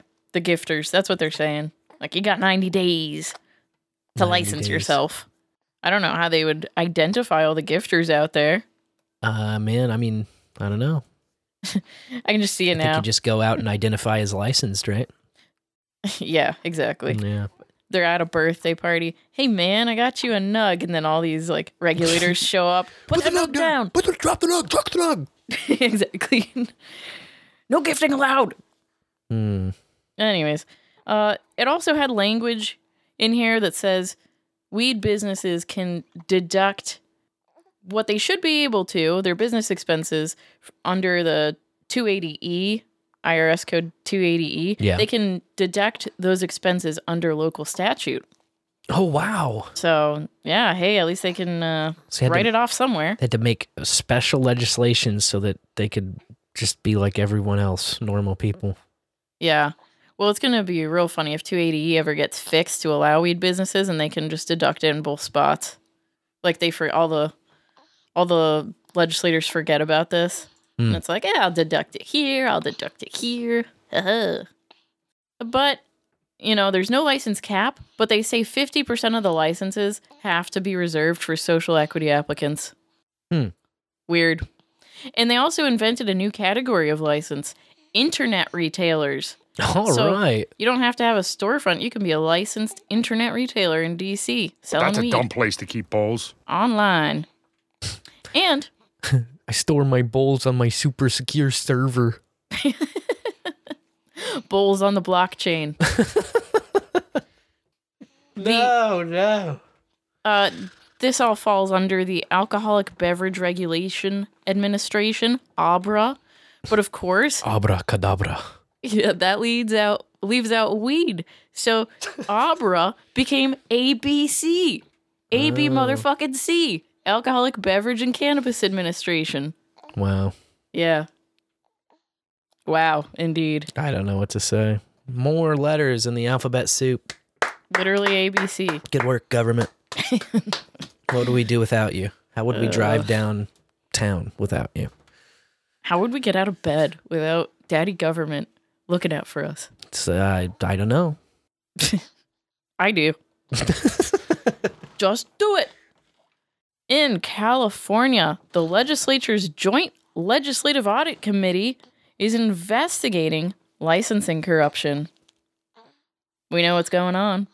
There's been so many articles about this money in brown paper da- bags and threats being made to city councilmen and women. Uh oh. Yep. Because uh, Proposition 64, which passed in 2018, left all of the licensing to cities and counties. what could go wrong? yeah, that put part time, low paid local elected officials as the gatekeepers here. I mean, you know, out of all public officials, the peak retards are on city council. Yes, I do. I know this for a fact. The absolute peak, most retarded bottom of the barrel are on the city council. Any city, a city near you. Yeah, all yes, all cities. Incredible. Well, less than half of California's cities and counties allow weed businesses. So, this joint committee is going to audit six jurisdictions on the criteria that they use to approve permits, the patterns for licensing rules, uh, which ones are more susceptible to abuse, and they're going to check and see if the licensees are following all the rules that have been laid out. And their assumption is that it's going to lead to some new legislation and new regulations. Yay! Hooray. Regulate me harder, daddy. Yeah. This joint committee should just be rolling joints. You mind if I do it. Jay? Come on. Yeah. In Colorado, Governor Jared Polis signed a bill allowing the state licensing authority to embargo and destroy pot. Mm. I know, I don't like that. Mm.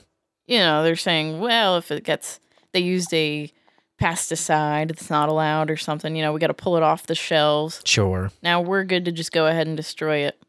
Wasteful. I'll destroy it. right. I know a good way. I have some uh, some methods to get rid of it. You can incinerate it. Incinerate and obliterate. I mean, I guess if it's full of fucking messed up fertilizers, then uh, Meh. You know, with the free market, you've taken plenty of risks before. there's sober children in Africa that would be happy to smoke those J's. That's true. You could at least compost it. Uh, yeah. Do something. I don't know. Do something. I don't know. In Tallahassee, Florida, the mayor and city commission are clashing over the police department's decision not to fire an officer who tested positive for methamphetamines. Oh God. Yeah. Yeah. Hmm. He claims that he accidentally took a family member's ADHD medication, which happened to be Adderall. Okay. Just totally accidentally ingested it. Like, thought it was a Mentos. Whoops. You know what? Plausible. Plausible, but unverified. Sure. Which- okay. But I mean, I'm I'm willing to give anybody the benefit of the doubt on these fucking drug tests. I don't care if they're a cop or not. I'm willing to give anybody the benefit of the doubt. Drug tests are invasive. They're often stupid. And uh, yeah, you can. I mean, you can eat too many fucking poppy muffins and pop for heroin. That's true. Uh, there's a lot of different ways you could pop for meth, including, whoops, I took an Adderall. I mean, that's one of the ways. Now, uh, how quickly it gets out of your system, that's a kind of a, a red flag. But, uh, and, you know, how do they know to drug test the guy? Is it just like a, a, current weekly thing or a monthly thing, or is it a random thing? Or Who is it an all the time thing? Uh, but popping positive for meth is very unlucky, let's say, in terms of the, uh, you know, unless you unless you have meth in your system every day. Uh, if it is just one of these accidental ingestion things, and then you also have a random drug screening kind of coinciding with the window in which that's metabolized in your body, that's unlucky. I'm very anti drug screening as well. But uh, at the same time, you know, my my opinion is that when you're at work, your conduct should be evaluated based on the conduct itself, not based on the chemical composition of your bodily fluids. Agreed. That's all. Well, here's where the rub comes. City policy demands termination for any employee who pops positive for illicit substances or illegal substances that they don't have a prescription for. Mm-hmm. So the city says, nope, he's terminated. That's it. That's the way it should be. But the chief has pointed to the opinion of the medical examiner, who Mm. just said, well, you know, it's an Adderall for sure.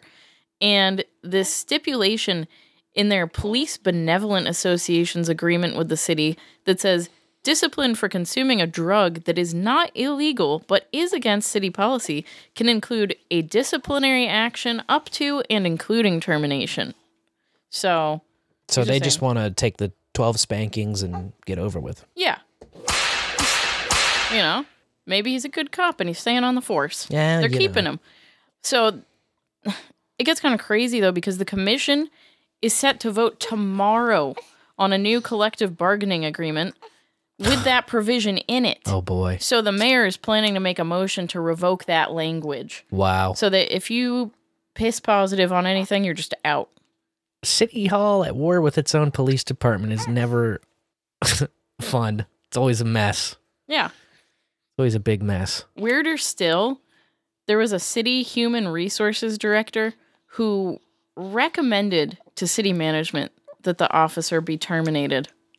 You know, Yeah. little snitch action going on. Yeah. She was fired just a few days after that. So of course she's claiming retaliation. Yeah, a little tit for tat. Yeah. Yeah. Yeah. People should just mind their own goddamn business. Oh, the world would be such a better place. You know, it's like not that much to ask. Yeah. It's really not. Got problems of your own, right? Maybe not enough. Guarantee it. yeah.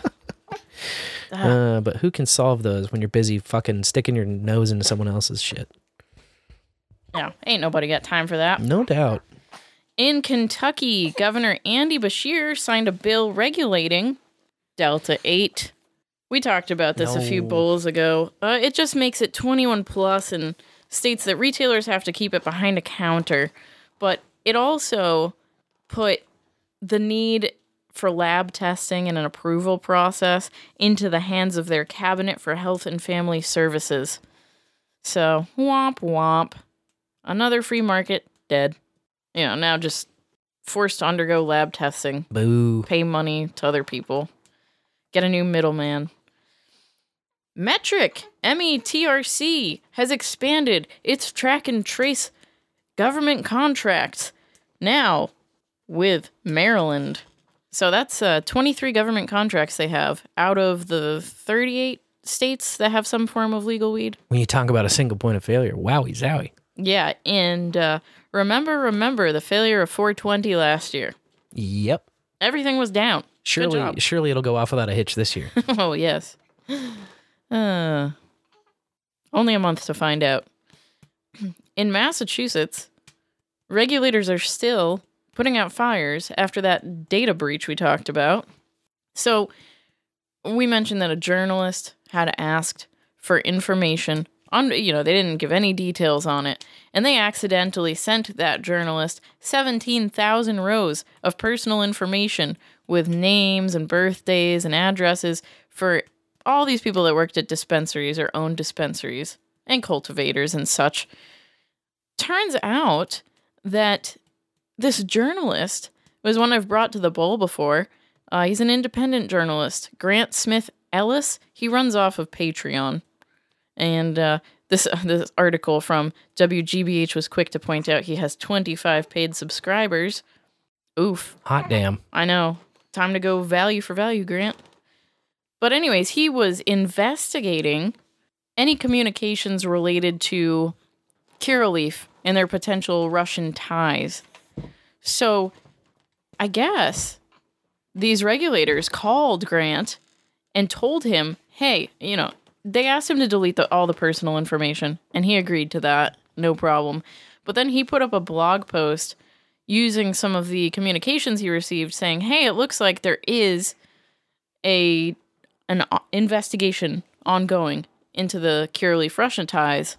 And he got this call from those the cannabis regulators saying, "You have to take that post down. Take it down. You Like, can't say it. Take your- it down. Your life is in danger."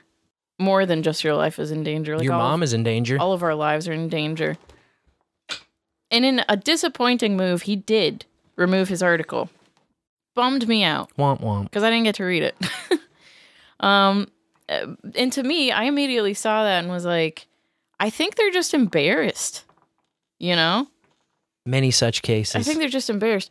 But it got so bad that his law school told him not to come to campus, and he went into hiding at a safe house. uh oh. That's how threatened he felt by the whole thing. I think it's just embarrassing on all sides. Yeah. But hey, at least they send information to the journalists that request it. Hey, I think it's jealousy. I think it's jealousy. I think it's jealousy. I think it's jealousy. It's just hilarious how, uh, you know, they can really play off of the saying Russia thing here. Big, bad, scary Russia. Oh, God. Russia. Oh, well. Grant also wrote a story this week about MCR Labs, who had an unannounced inspection from the Massachusetts Cannabis Commissioners, and they were very unhappy about it. So they've written a letter to the commission uh, just saying that, hey, your employees showed up, they were disorganized, they didn't tell us why they were there, they came unannounced, they handled specimens without gloves, they wouldn't sign in or give us their identities. You know, everything they touched without gloves became contaminated and we had to dump it. Isn't that why you have like an armed guard at the door or whatever? I guess these labs don't. You know, uh, they were hovering over workers, telling them to say things to clients and physically touching them also. Hmm. You know, no details on that if it was like a poke or a punch in the arm. But either way, that's aggravating. You're in my workplace, buddy. Let me do my job. And the CEO kind of suggested that it might be payback because he just gave a presentation at the New England Cannabis Convention on March 10th where he criticized the commission's approach to regulating independent testing labs. And so, you know, I guess they were like, hey, what do you think about this? It will show up and harass your people. Wow. Real mature. Yeah, well, you know. Massachusetts, also known as Massive Two Shits. Anyways, in uh, Michigan, the Attorney General has issued 12 warrants for dispensary break ins. I guess there were 20 break ins last May. And they believe they've found the 12 individuals responsible for them because someone had a video of these folks, very fine people, throwing a safe off of the roof of a house trying to break it. Ah, A jeez. safe that, of course, belonged to a dispensary. Now, safe breaking is a felony that can get you life in prison. So that's no joking matter. Nothing to record for the gram, you know? But here they are. So they were identified. And the Attorney General took the time in the press release about this to mention that this is an unfortunate example of why Congress should do something and, you know, maybe pass the Safe Banking Act, the Secure and Fair Enforcement Banking Act, so that weed businesses can work with banks instead of storing cash in a safe.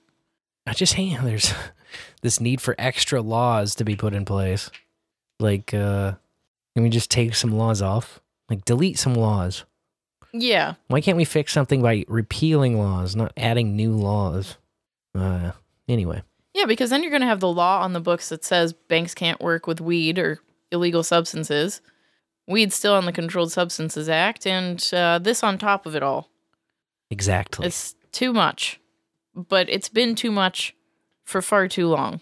So we're just going to keep adding shit into the fire at this point, I guess. And you know what, though? These dispensaries could also just start using and taking Bitcoin and say, fuck it all. There you go. You know? uh, anyway, two of these defendants out of the 12 were arrested in a separate case involving an attempted robbery at a dispensary back in March of 2022. So, yep, repeat offenders. In St. Louis, the county council is considering revising its clean air code to prevent people from smoking weed in parks. Parks, a lovely place to smoke your pot, but perhaps not for very much longer. Yeah. Unfortunate. Then in North Dakota, Governor Doug Burgum signed a law, a bill into law, that allows people receiving hospice care to self certify as medical patients to expedite their access to relief. Well, that's nice. Yeah, it's the least he could do. Right. Right? They're gonna die. Give them some weed. In Oregon, there's a cannabis challenging the state's ban on interstate commerce and asking a federal judge to let it be heard after the state filed a motion to dismiss it. This was a wholesaler, and they sued back in November of 2022, arguing that the state's export ban violates the Constitution's dormant commerce clause, which says states can't independently regulate interstate commerce. Um, of course, state came back and said, well, federal law prohibits exports of weed because uh, weed's still federally illegal. And they countered saying the Controlled Substances Act didn't eliminate commerce in weed any more than a criminal statute eliminates the crime or the conduct that it forbids. Sure. So eh, we'll see where it goes. I think it's interesting. I mean, that would be cool if Oregon was like, hey, it's cool to export weed. Yeah. I don't know how the other states would look at importing it, but you never it's, know. It's all wrecked as long as it remains federally uh, 100% illegal. It's just all wrecked. Yeah. And that's how they want it to stay. Yep. Yeah, they make good money that way. In South Dakota, Governor Kristi Noem vetoed a bill which would have allowed hemp products to contain up to 5% THC. Damn. Yeah, I think that's too bad. Oh, yeah. Kristi Noem, the freedom governor. Not when it comes to weed. Okay, you idiots! Who voted for him? Yeah. Who? Oh, well. And I have an update from Tennessee on those kids that were taken into custody. Uh, they had a hearing in juvenile court Monday, and it was noted in the press that six officials from the Department of Child Services showed up, including the chief legal counsel, deputy commissioner, and the communications director, which is an unusually high level turnout for a county juvenile court case. Mm-hmm. Um, but the during the hearing, the DCS noted, well, hey, you know, you can't say that we were racist against you because 35% of our caseworkers are black. Okay. And DCS also filed motions to refer the couple for criminal prosecution. That's like the some of my best friends are black Exa- argument. it's exactly like that. It's, It's like- embarrassing. okay. What? All right. it's embarrassing and it's like you know this the whole thing is pretty stupid to take five kids away from their parents after a roach was found in the car Yeah. it's shameful We did get a texter uh, texting in about that actually. oh yeah Yes. Uh, Sir Seat Sitter finally catching up on the last, uh, on the end of the last BAB. Coffee County is where Bonnaroo is. They are the worst. oh i didn't know that's where bonnaroo is Yeah, it makes sense uh, when you learn that factoid because it is uh, bumfuck Egypt out in the middle of nowhere, and uh, they really hate uh, everything. yeah that's too bad Coffee County is definitely a dumb place to keep bowls That's a dumb place to keep bowls. mm, and roaches and everything else. yeah just don't drive sh- through it i guess if you can help it If you can help it. Uh, well, there were no uh, details on the outcome of those criminal prosecution motions that DCS filed, Mm. but the drug tests were brought up, the alleged statements from the children were brought up, and so they've decided that the kids are to remain in state custody, God damn it. which really pisses me off. Uh, Now, they have five kids, one is a breastfeeding infant. And originally, the kids were split between three different foster homes, which just makes you sick. Because imagine being that kid. Like, how scary is this whole thing? It's terrifying. And um, luckily for the family, they did find a relative, or they do have a relative in the Nashville area. And the state agreed to let them serve as a foster family. So all the kids are back together. They're staying with a relative, but they're not free to go home with mom and dad. Yeah, it's interesting when CPS gets involved and you become guilty until proven innocent. Isn't it? It's a little bit fucking whack. And it seems like they're going off of this hair follicle test that they forced them to take after the mom peed negative for any substance and the dad Mhm. peed positive for weed. Uh, they did the hair follicle test, which is you can't even use it in court Right. because it's so inaccurate. And that said meth and fentanyl and something else like cocaine or Everything else shit. they have scattered around the lab. Yeah.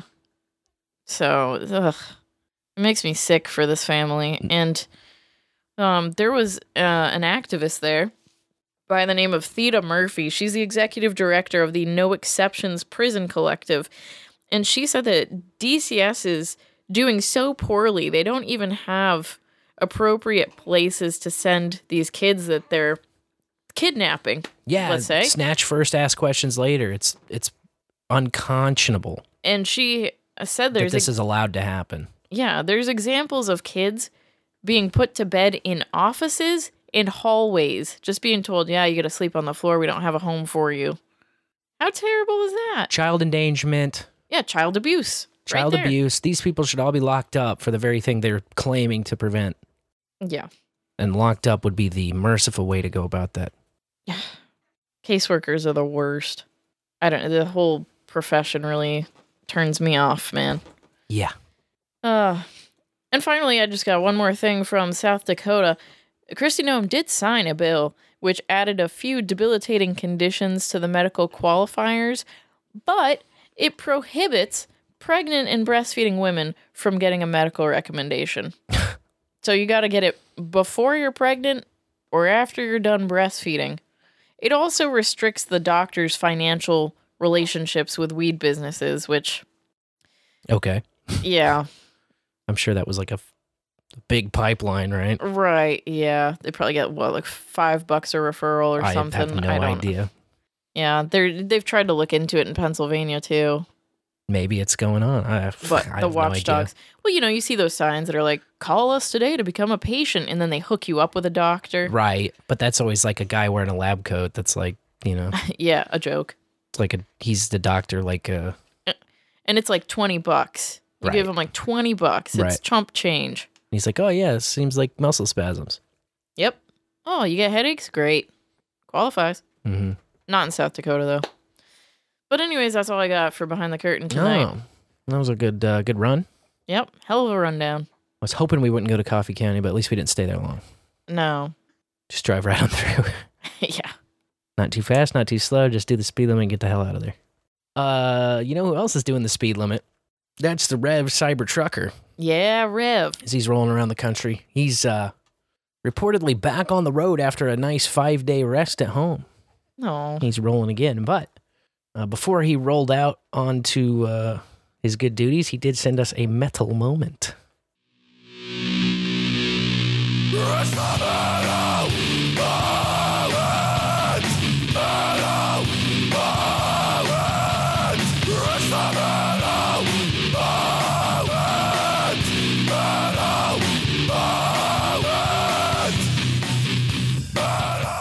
In the bowl and in the morning. This here is Sir Reverend Cybertrucker and Kenny and Grogu with this week's Metal Moment. Two bowls ago, I put out a poll of what I should play on this Metal Moment. And I gotta say, Metalcore beat out Doom, Speed, and Death. And even though it's just a little bit early, I've gotta say, April Fools, bowlers. Oh, no. You see, I had chosen tonight's Metal Moment before I even put out the poll. You tricky Me man. First and the Gimme Gimmes are a punk band, although they work strictly as a cover band. They specialize in rapid fire punk interpretations of a wide range of songs, often with a humorous edge. From the 1999 album Are a Drag, this is Me First and the Gimme Gimmes Over the Rainbow.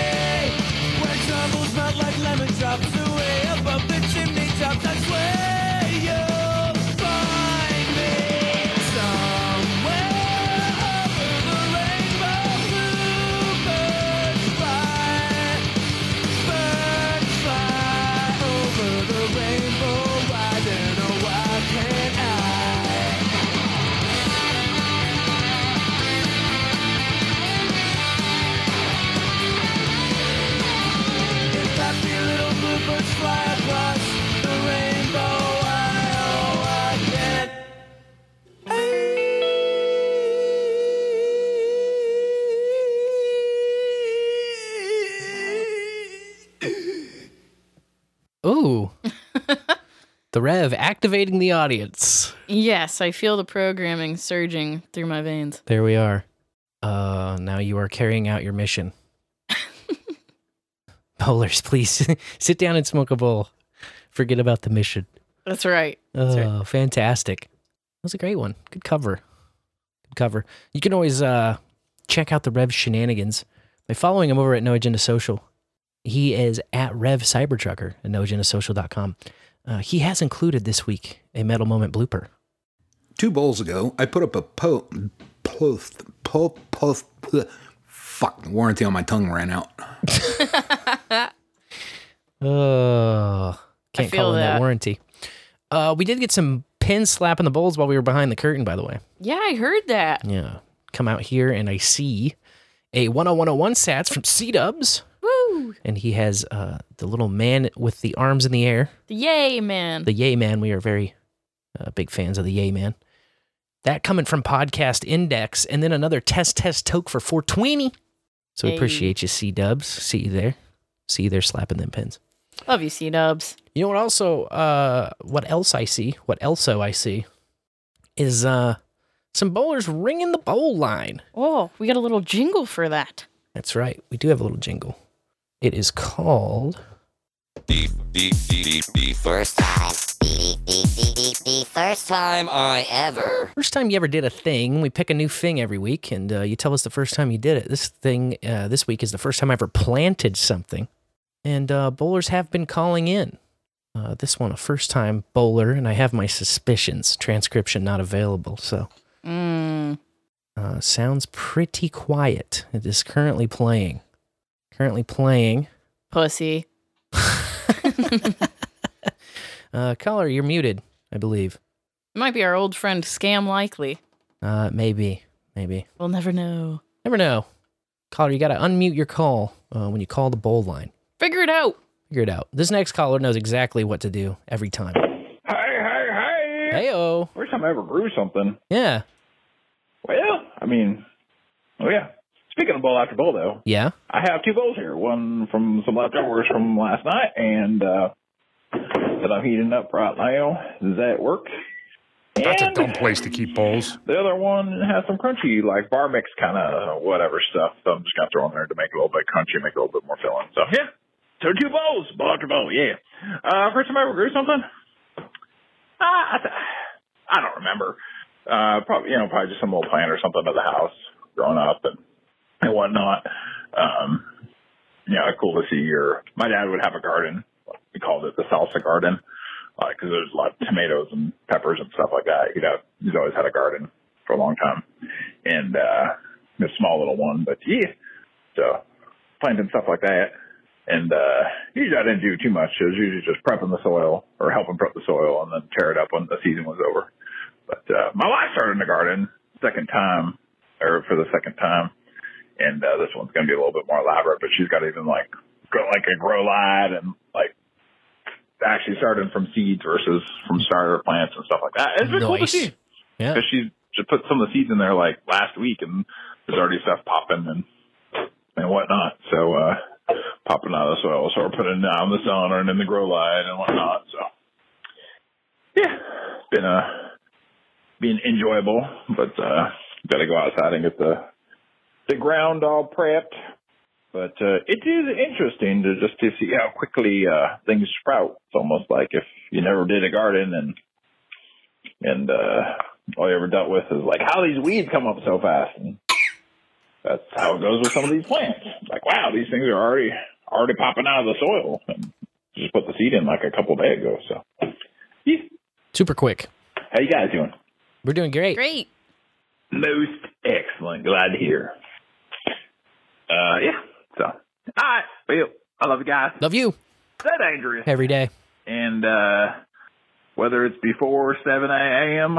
or it's uh, whatever time, 9 p.m. or whatever, It's after uh, midnight. you know, doesn't matter when. We're gonna you let it all hang out. Say,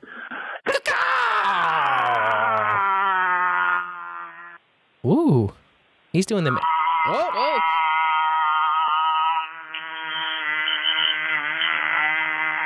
Those cacaws are getting intense.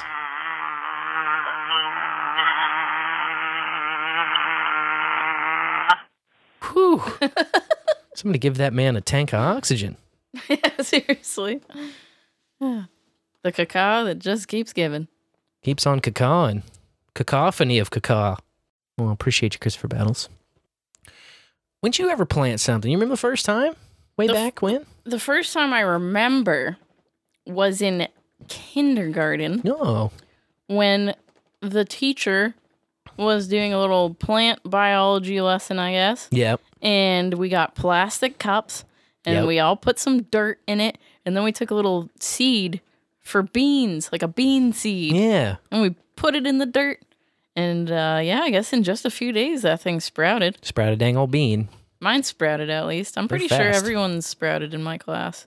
I bet that the teachers, if one hadn't sprouted, might have, you know, switched it out. That's always a good thing, right? To have a backup plan. Yeah. For kindergartners, yeah, definitely. So that was the first time I remember, but my great grandparents always kept a garden with tomatoes and they had a strawberry patch. And so I always helped them plant stuff Nice. as a little one. Yep. Spent a lot of good time in the garden. That's what's up. That's where I like to be. Uh, no, this next caller is a known grower. In the bowl, Madam DeLorean and Sir Spencer. In the bowl. In the This is Vox. What's up, here in Jasper, Alabama. All right. And I am going to tell you about the first time I planted something that I remember because, you know, my mom and my grandma was, they were both very plant people. They had all those, you know, the flower gardens and the, and the vegetable gardens and the house plants everywhere. So I know that I used to big air quote help Yep. when I was too little to really have conscious memory. And that mostly meant just, you know, kind of spreading dirt around and getting in the way. But the first time that I can actually remember planting something was at uh, Sunday school. We had a thing at the Sunday school and there was a Bible verse in, I don't know, one of the Gospels. I think it was Matthew.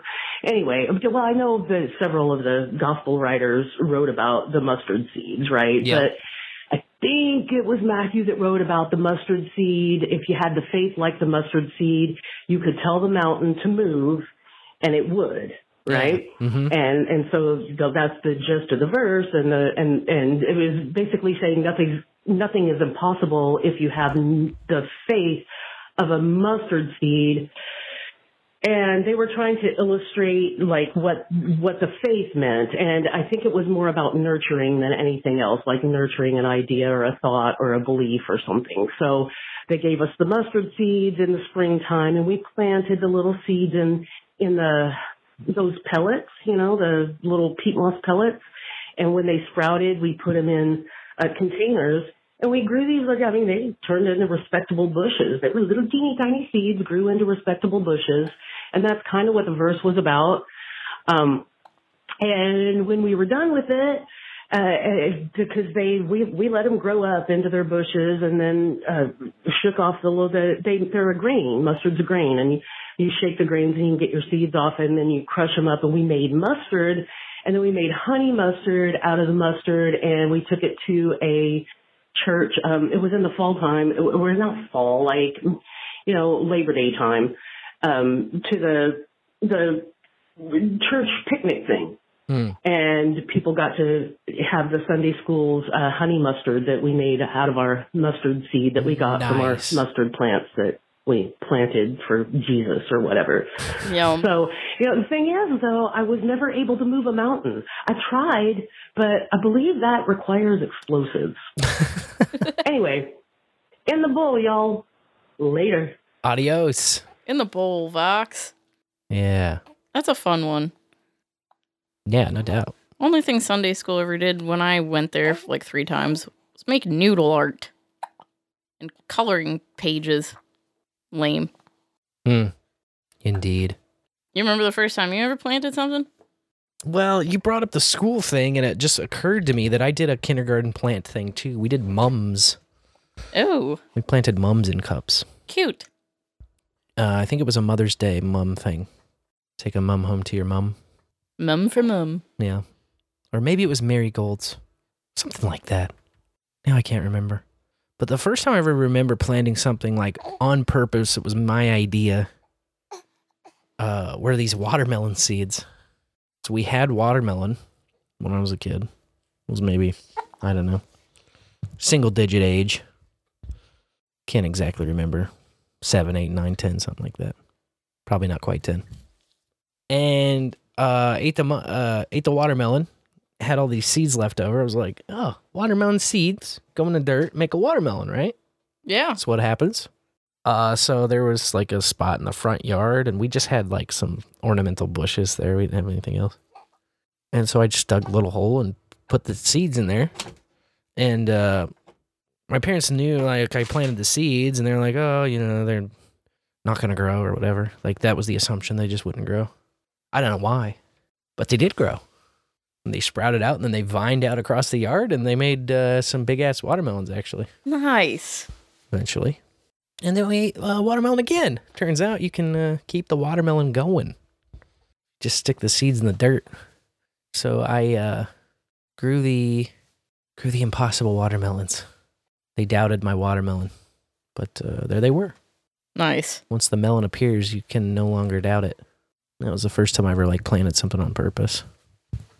That's cool. And just on your own. Uh, this next color might be a total plant. Hey guys, I'd hit you with the customary bong rip. Oh yeah. You know to start off the uh, the voicemail, but uh, tragically, I'm currently out. Oh no. But uh, question of the day. We quit? In the I bowl, just thought we were way. out. It's your boy Pfeiffer. What's up, Pfeiffer? Um, question of the day being, what was the first thing you ever planted? Yes. And I don't recall if my mom ever like held, had me help with the garden or anything prior to this, but I do remember it, it was, it was middle uh, middle school, it was elementary school, third or fourth grade, and I believe it was fourth grade. It was Arbor Day, and they sent us home with saplings, and mine happened to be a cypress. Mm. And my parents, they live on a hill. You know, it's the Ozarks, so there's a bunch of hills. Right. So they live on a hill, and towards the bottom of their, their yard, it flattens out a bit, so it, it stays pretty wet down there. It seemed like a perfect place for a cypress. So I planted it, and now, some 35 odd years later, it is. It's a, like a 40, 50 foot tree. It's doing wonderfully. It's Nice. great. Every time I go back to my parents, I kind of like I like to check out check out to see how my tree doing is doing because it's like, yeah, it was basically the first thing I planted. Killer. So, uh, like I said, you know, just going home to visit my folks, I always kind of like go check out and see how my tree is doing. That's fun. Anyway, you know, I've, uh, I've of course grown plenty of things since then. Heyo. I do enjoy my green thumb, but uh, yeah, it's a good question. I enjoyed answering it. Have a good show, guys. In the bowl. In the bowl, Pfeiffer. In the bowl. That's awesome. That's right. I love checking in with the trees. Tree is a great thing to plant just because it's like a legacy plant, you know, it'll outlive you if all goes right. So that's very cool. Very awesome.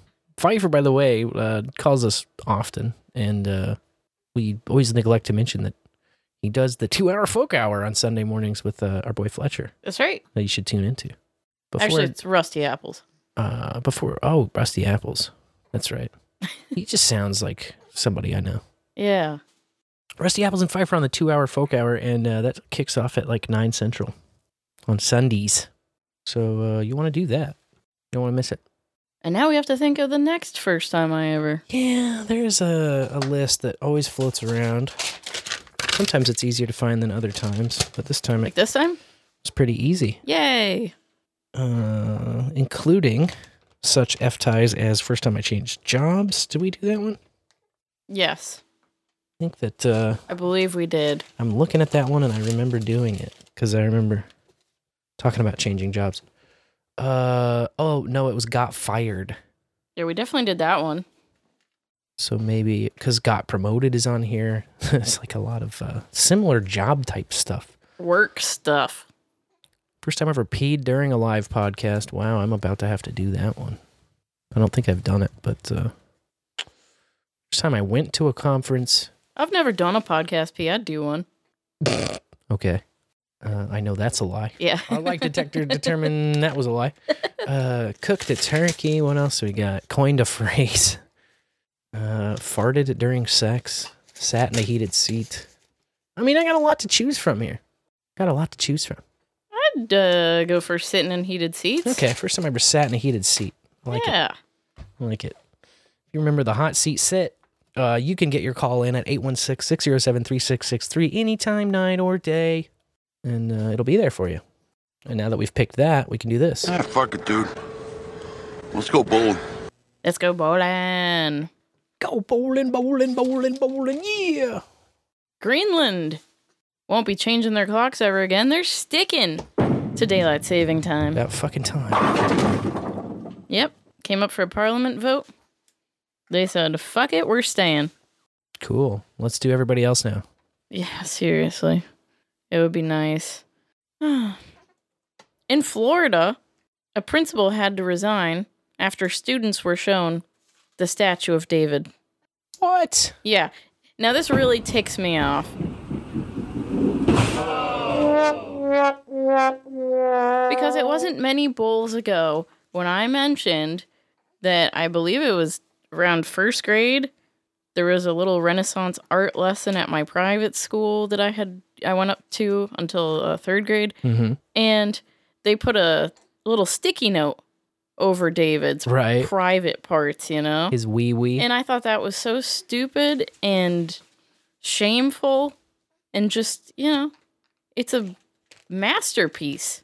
Yeah. And to treat it like that, they ought to be ashamed of themselves. Well, at this Tallahassee charter school, one parent complained that the statue of David is pornographic.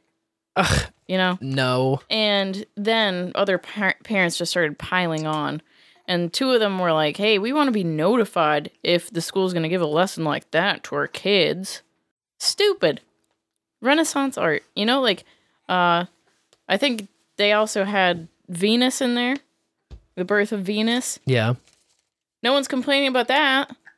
She's not wearing any clothes either. Just David. Sexist. Yeah? Well, we live in a highly anti-wiener society, so Ah, well, anyways, the school board chairman gave this principal an ultimatum resign or be terminated. So obviously, Wow. she put in her resignation. And over on the other side of the world, the mayor of Florence and the museum director have personally invited her over to enjoy the statue of David, and they're bashing the parents, inviting them also to visit so that they can learn some appreciation. And there was a quote from the museum director saying, To think that David could be pornographic means truly not understanding the contents of the Bible, not understanding Western culture, and not understanding Renaissance art. not understanding a lot of things. Yeah. Pornographic. Give me a break, dog. Yeah. This word you use. I do not think it means what you think it means. It's not like David is spanking his dank. Yeah, or sticking it in something. Yeah. No. It's just a flaccid penis. He's just standing there. He's just standing there. Ridiculous. It is. No. Retards ruin everything. What are you gonna say? It just bummed me gonna out because, like, I had just talked about on the bowl how silly that was. Yeah, I you know, know. covering it up. Yep. And then I'm like, shit. Did some parent listen to the bowl and they're like, you know what? I'm gonna be funny. I'm gonna be outraged. Not funny. Not that funny, dog. No. Nah, no parents listen to the bull. Uh, and fire people at the same Yeah. time. yeah. It's one or the other. Those who listen to the bowl have great art appreciation That's skills. That's right. Uh, well, if you were in jail and you found a way out, where would you go? Mm, You've just made an escape from prison. I'm gonna go get a change of clothes. Yeah. Maybe like home or a safe house or something. Yeah. I'll Well, try to call you. Yeah. yeah. And I will be there and I will get you out of trouble. Cool. They'll never see you again. But, anyways, that wasn't the case for these two dudes in Virginia. They uh, made a tool out of a toothbrush and some unspecified metal object, then dug a hole in their cell wall and used the rebar between the walls to further escape. Uh, and then, you know, they had to scale a containment wall. So they did all this work to get out of jail. Mm-hmm. And then where do they go? Fucking IHOP. Oh man. They went to an IHOP and some other patrons decided to call them in. Ah. Were they still in their orange? You know, it doesn't say. I'd like to think that they got a change of clothes, but maybe not. We'll never know. Damn it. It's unfortunate IHOP. to get caught just hours later at an IHOP. You know, the international uh, waters type rules don't actually apply in IHOP. Things you learn in the bowl. hmm Yeah. A lot of people think that, but uh, turns out no. Ugh. I just. ah, who gets out of jail and is like, you know, I just feel like a pancake and spending money. Let's go to an IHOP. Yeah, let's go to a public place Yeah. with cameras. So, one was in custody on charges including contempt of court and probation violations, and the other guy was uh, there on charges of credit card fraud, forgery, grand larceny, and probation violations. So, charges related to their escape are pending. Mm. Yep. In Washington, a family called the police because they noticed that $3,000 in cash, a passport, a wallet, and a few other things were stolen out of their house. But there was no sign of forced entry or whatever. So the officers showed up and they were like, hey, you smell that? Uh oh. Yeah, I smell that. Do any of you smoke cigarettes? No, no, no one in the family smokes cigarettes. Okay. Start looking around and they get to the attic and there they find a makeshift bed and some drug paraphernalia and half eaten food. They, s- you know, turned back to the family and were like, hey, uh, did you know you got someone living upstairs in your attic? No. Of course not, where they would have been charging rent. but anyways, whoever it was was nowhere to be found. So cops just said, "Don't worry, they'll be back." Yep. And sure enough, the next day, this dude showed back up with all of the items that had been reported stolen, along with some meth and 11 fentanyl pills. Oh man. Yep. So he got picked up. He was 24 year old, and no one knows how long he was living up there. But I'm just saying, these attic stories are starting to pile up. Alligators in the attic, strangers in the attic, It's a hot spot. bowlers. For the lanes. You gotta check your attic every once in a while. Yeah. I know it's spooky. Just do it, okay? We don't want strangers in your attic. No. That's what one of my favorite internet videos was. Oh, that guy climbing out of the cabinet or yeah, whatever. dude climbs out of this cabinet that connected to like a loft above a loft or something, and just scales the fridge and drinks some milk, and then climbs back. up. It's so creepy. It's so creepy. This is like the creepiest thing to me. Meth heads can find the weirdest hidey holes, bro. Yeah, and they're quick, like ninjas, yeah. because of all the meth. They can hear well. Yeah. oh well. You know who couldn't hear well? Who?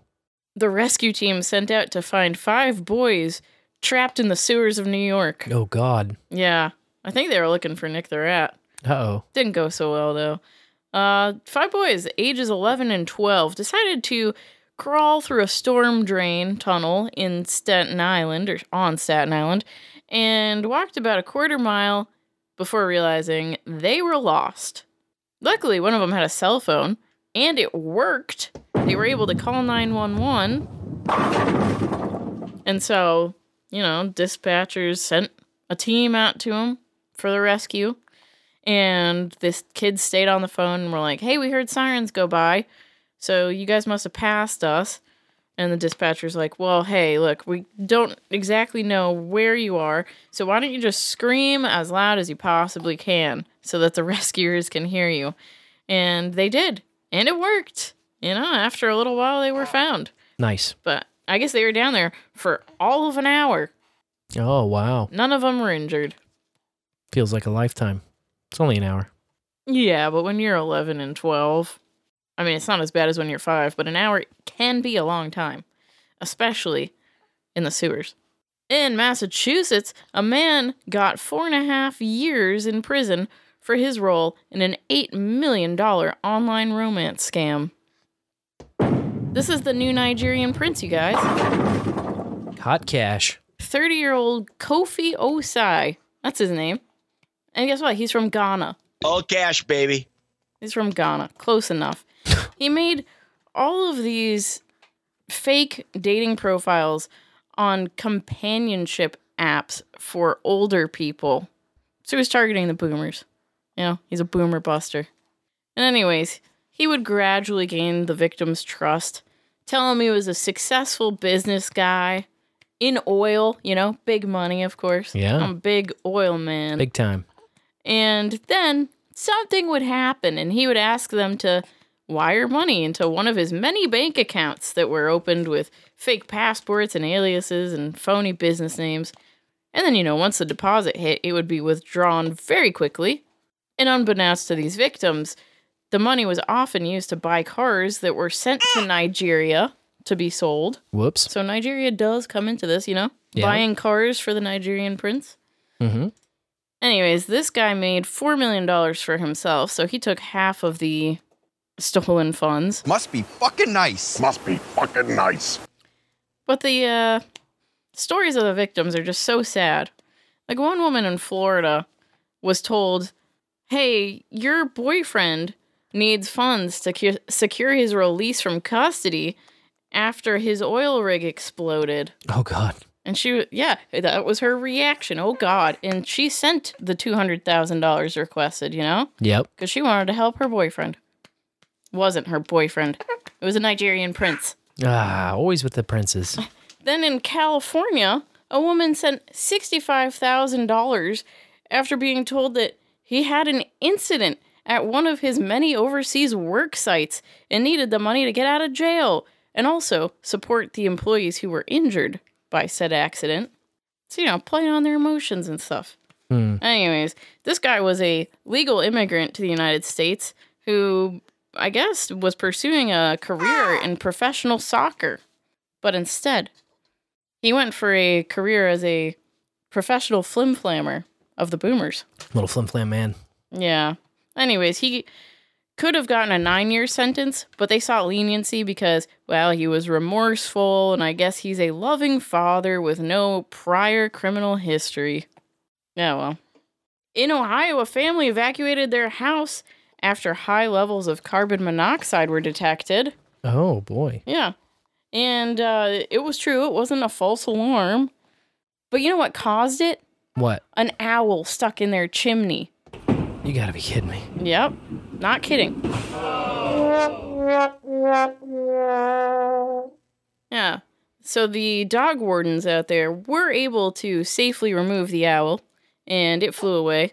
They don't know exactly what type of owl it was, but I guess this is a common occurrence for barred owls because they don't build their own nests. They're cavity nesters. So they're always looking for a hollow tree or something else's nest to lay their eggs in. And the only advice they gave was hey, you got a chimney? Put a metal cap on that that has a screen on it so that these owls can't get in. Gotta keep the owls out, man. The owls are not what they seem. They sure aren't. They'll cause carbon monoxide leaks, man. Crazy. Six Colorado fishermen have been ordered to pay $1,100 each after catching 463 pounds of salmon in Michigan. Oh man. Yeah. It's too much salmon. This fishing expedition happened in October of last year. Dudes' ages range from 29 to 56. They didn't have valid fishing licenses to, you know, be catching salmon in Michigan, and I guess they were using illegal tackle. But I kept wondering, how did they get caught, you know? Oh, turns out there was an angler who witnessed their crimes and decided to send in a tip to the Department of Natural Resources. It's always a snitch, isn't it? Yeah. So the department sent some dudes out, and they saw the men trying to break off their fishing lines and hide their illegal fishing gear. Um, and you know what they did? They confiscated the fish from them. They confiscated 17 salmon and 40 to 50 already filleted salmons out of coolers. You know, Jeez. that's a lot of work. That is a lot of work. And then they just take it. And then they pose for a picture with all of the stuff they stole from them. I hate those steel brag things that the cops do. Yeah. Yeah. Never good. This department's no better. So, ugh. I guess if they had had a license, they would have been allowed to keep five salmon each. Big whoop. 30 fish total. So, the department says that they were able to donate the salmon to county families that same day that they were recovered. So, well, you know. at least they didn't throw it in the garbage. Right. Yeah, at least. And cover it with bleach. Now, a strange story came out of New York this week. On January 30th, some employees went into their daycare where they worked and they found a note with $120 attached to it. Ooh. And the note asked if they had any adult sized diapers and if employees could play along. So they ignored it. Hmm. You know, that's a little weird. They ignored it. Yeah. A week later, a very similar note appears with $200 in cash. So then they were sketched out. The daycare decides to install a surveillance camera and contact the cops. Hey, someone's coming in here, leaving these sketchy notes and cash, asking for adult diapers. On February 11th, the system alerted the staff of activity. And when they came in, I guess they didn't catch anything on it, but they saw someone had rummaged through the diaper bin and left another note with more money. Uh, the note included sizes for pants, shoes, bras, and dresses, and said that the person wanted to play as a baby girl named Baby Danielle. Hmm. That following Saturday, the surveillance camera finally caught who it was. And it was a 65 year old man trying to put multiple baby diapers together to make a big one for himself. And he eventually does. And so he goes to the bathroom, puts the, you know, pulls his pants down, puts the diaper on, puts his pants back on, and then runs out of the child care center.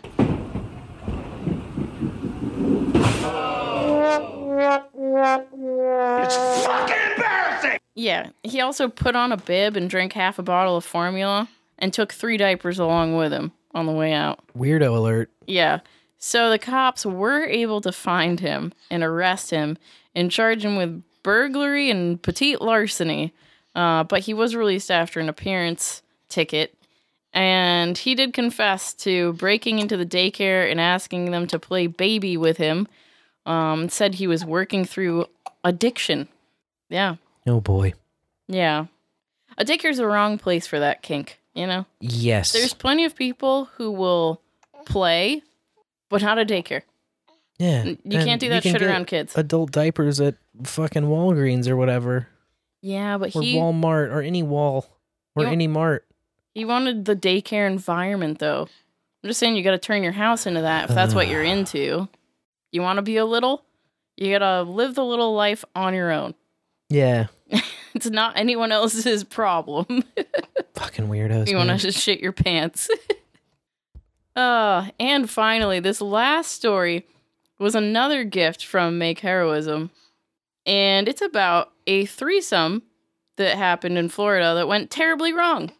Uh oh. Yeah, this 29 year old mother of two gets into a taxi and starts talking with the driver. And he ends up giving her his fag bag information and is like, hey, you know, let's let's connect.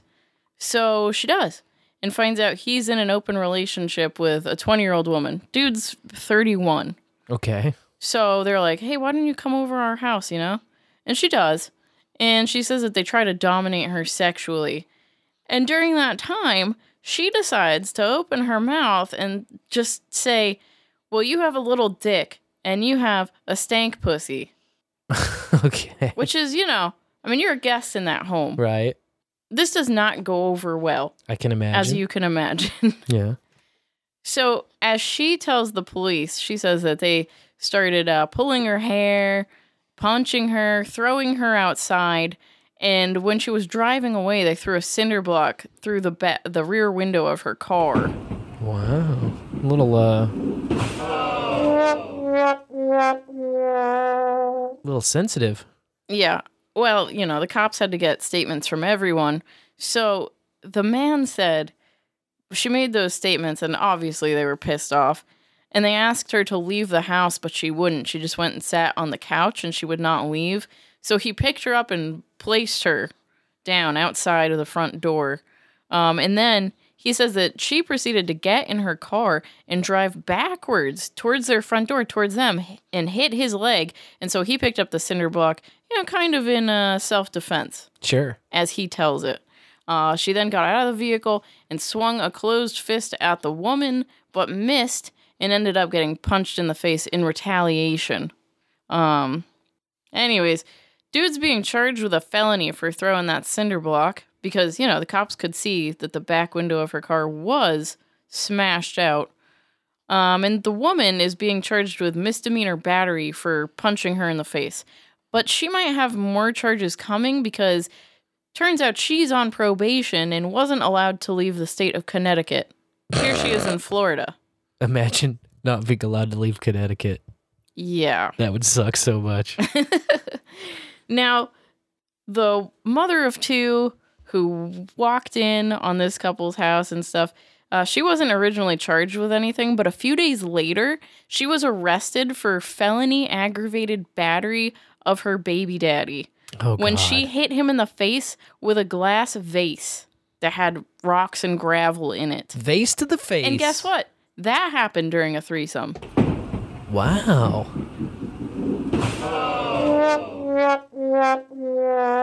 Yeah. So she also happened to be free on bond in connection with a uh, DUI incident last year where she got caught with possession of drug paraphernalia, tampering with evidence, and resisting the cops. I guess she was a passenger in an SUV that was swerving all over the road. And when they got pulled over, she dumped an open bottle of tequila out of the window, you know, and then scuffled with the cops. And they found some paraphernalia under the seat. So then, while the cruiser was driving him to the station, she started fondling and kissing the female driver in the back of the police cruiser. So the cops had to take her out and move her handcuffs to the back, where she pulled on her bathing suit and asked the officer, Do you want to see my asshole?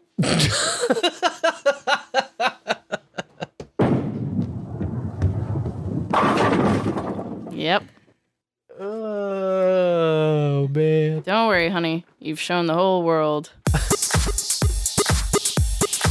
Oh, man. Do you want to see my asshole? Ah, threesomes seem a little bit more violent in Florida, I guess. Uh, it's just that lady. Must be. Giving threesomes a bad rap. What are you doing? Calm your tits. Yeah, smoke a bowl. Put the tequila down, pick up some weed.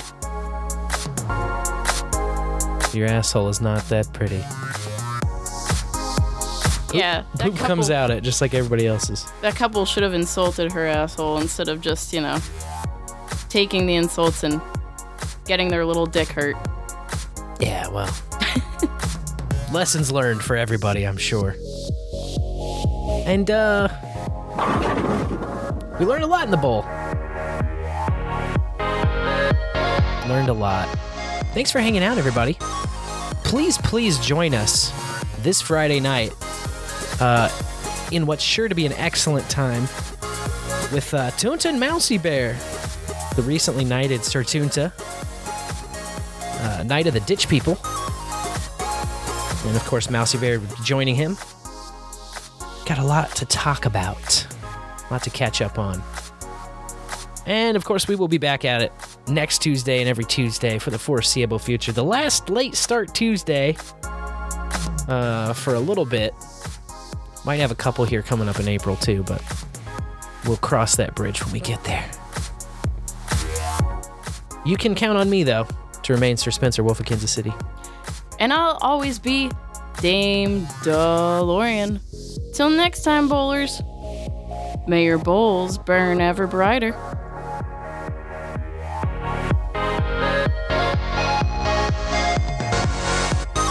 Dance and dance and dance and dance and move your legs around. What? What? What? What? I'm a supportive human being. Bing, bing, bing, bing, bing, bing. Bing, bing. I'm a supportive human being. That guy's probably a dancer. It's not racist, it's fact! Oh, brother. Knowing Jenna in the morning. You'd love it. Yeah. and everyone's like, ah, right, cool, kinky, yeah, right, ah, yeah, nice, right. You gonna wanna hit me so damn bad in my mouth. Probably a lot of edibles. I, I like the pot much better. That sounds really good. Oh shit, yes. Oh, oh, shit, yes. Oh shit, yes. Oh shit, yes. Oh shit, yes. Oh shit, yes. BowlAfterBowl.com.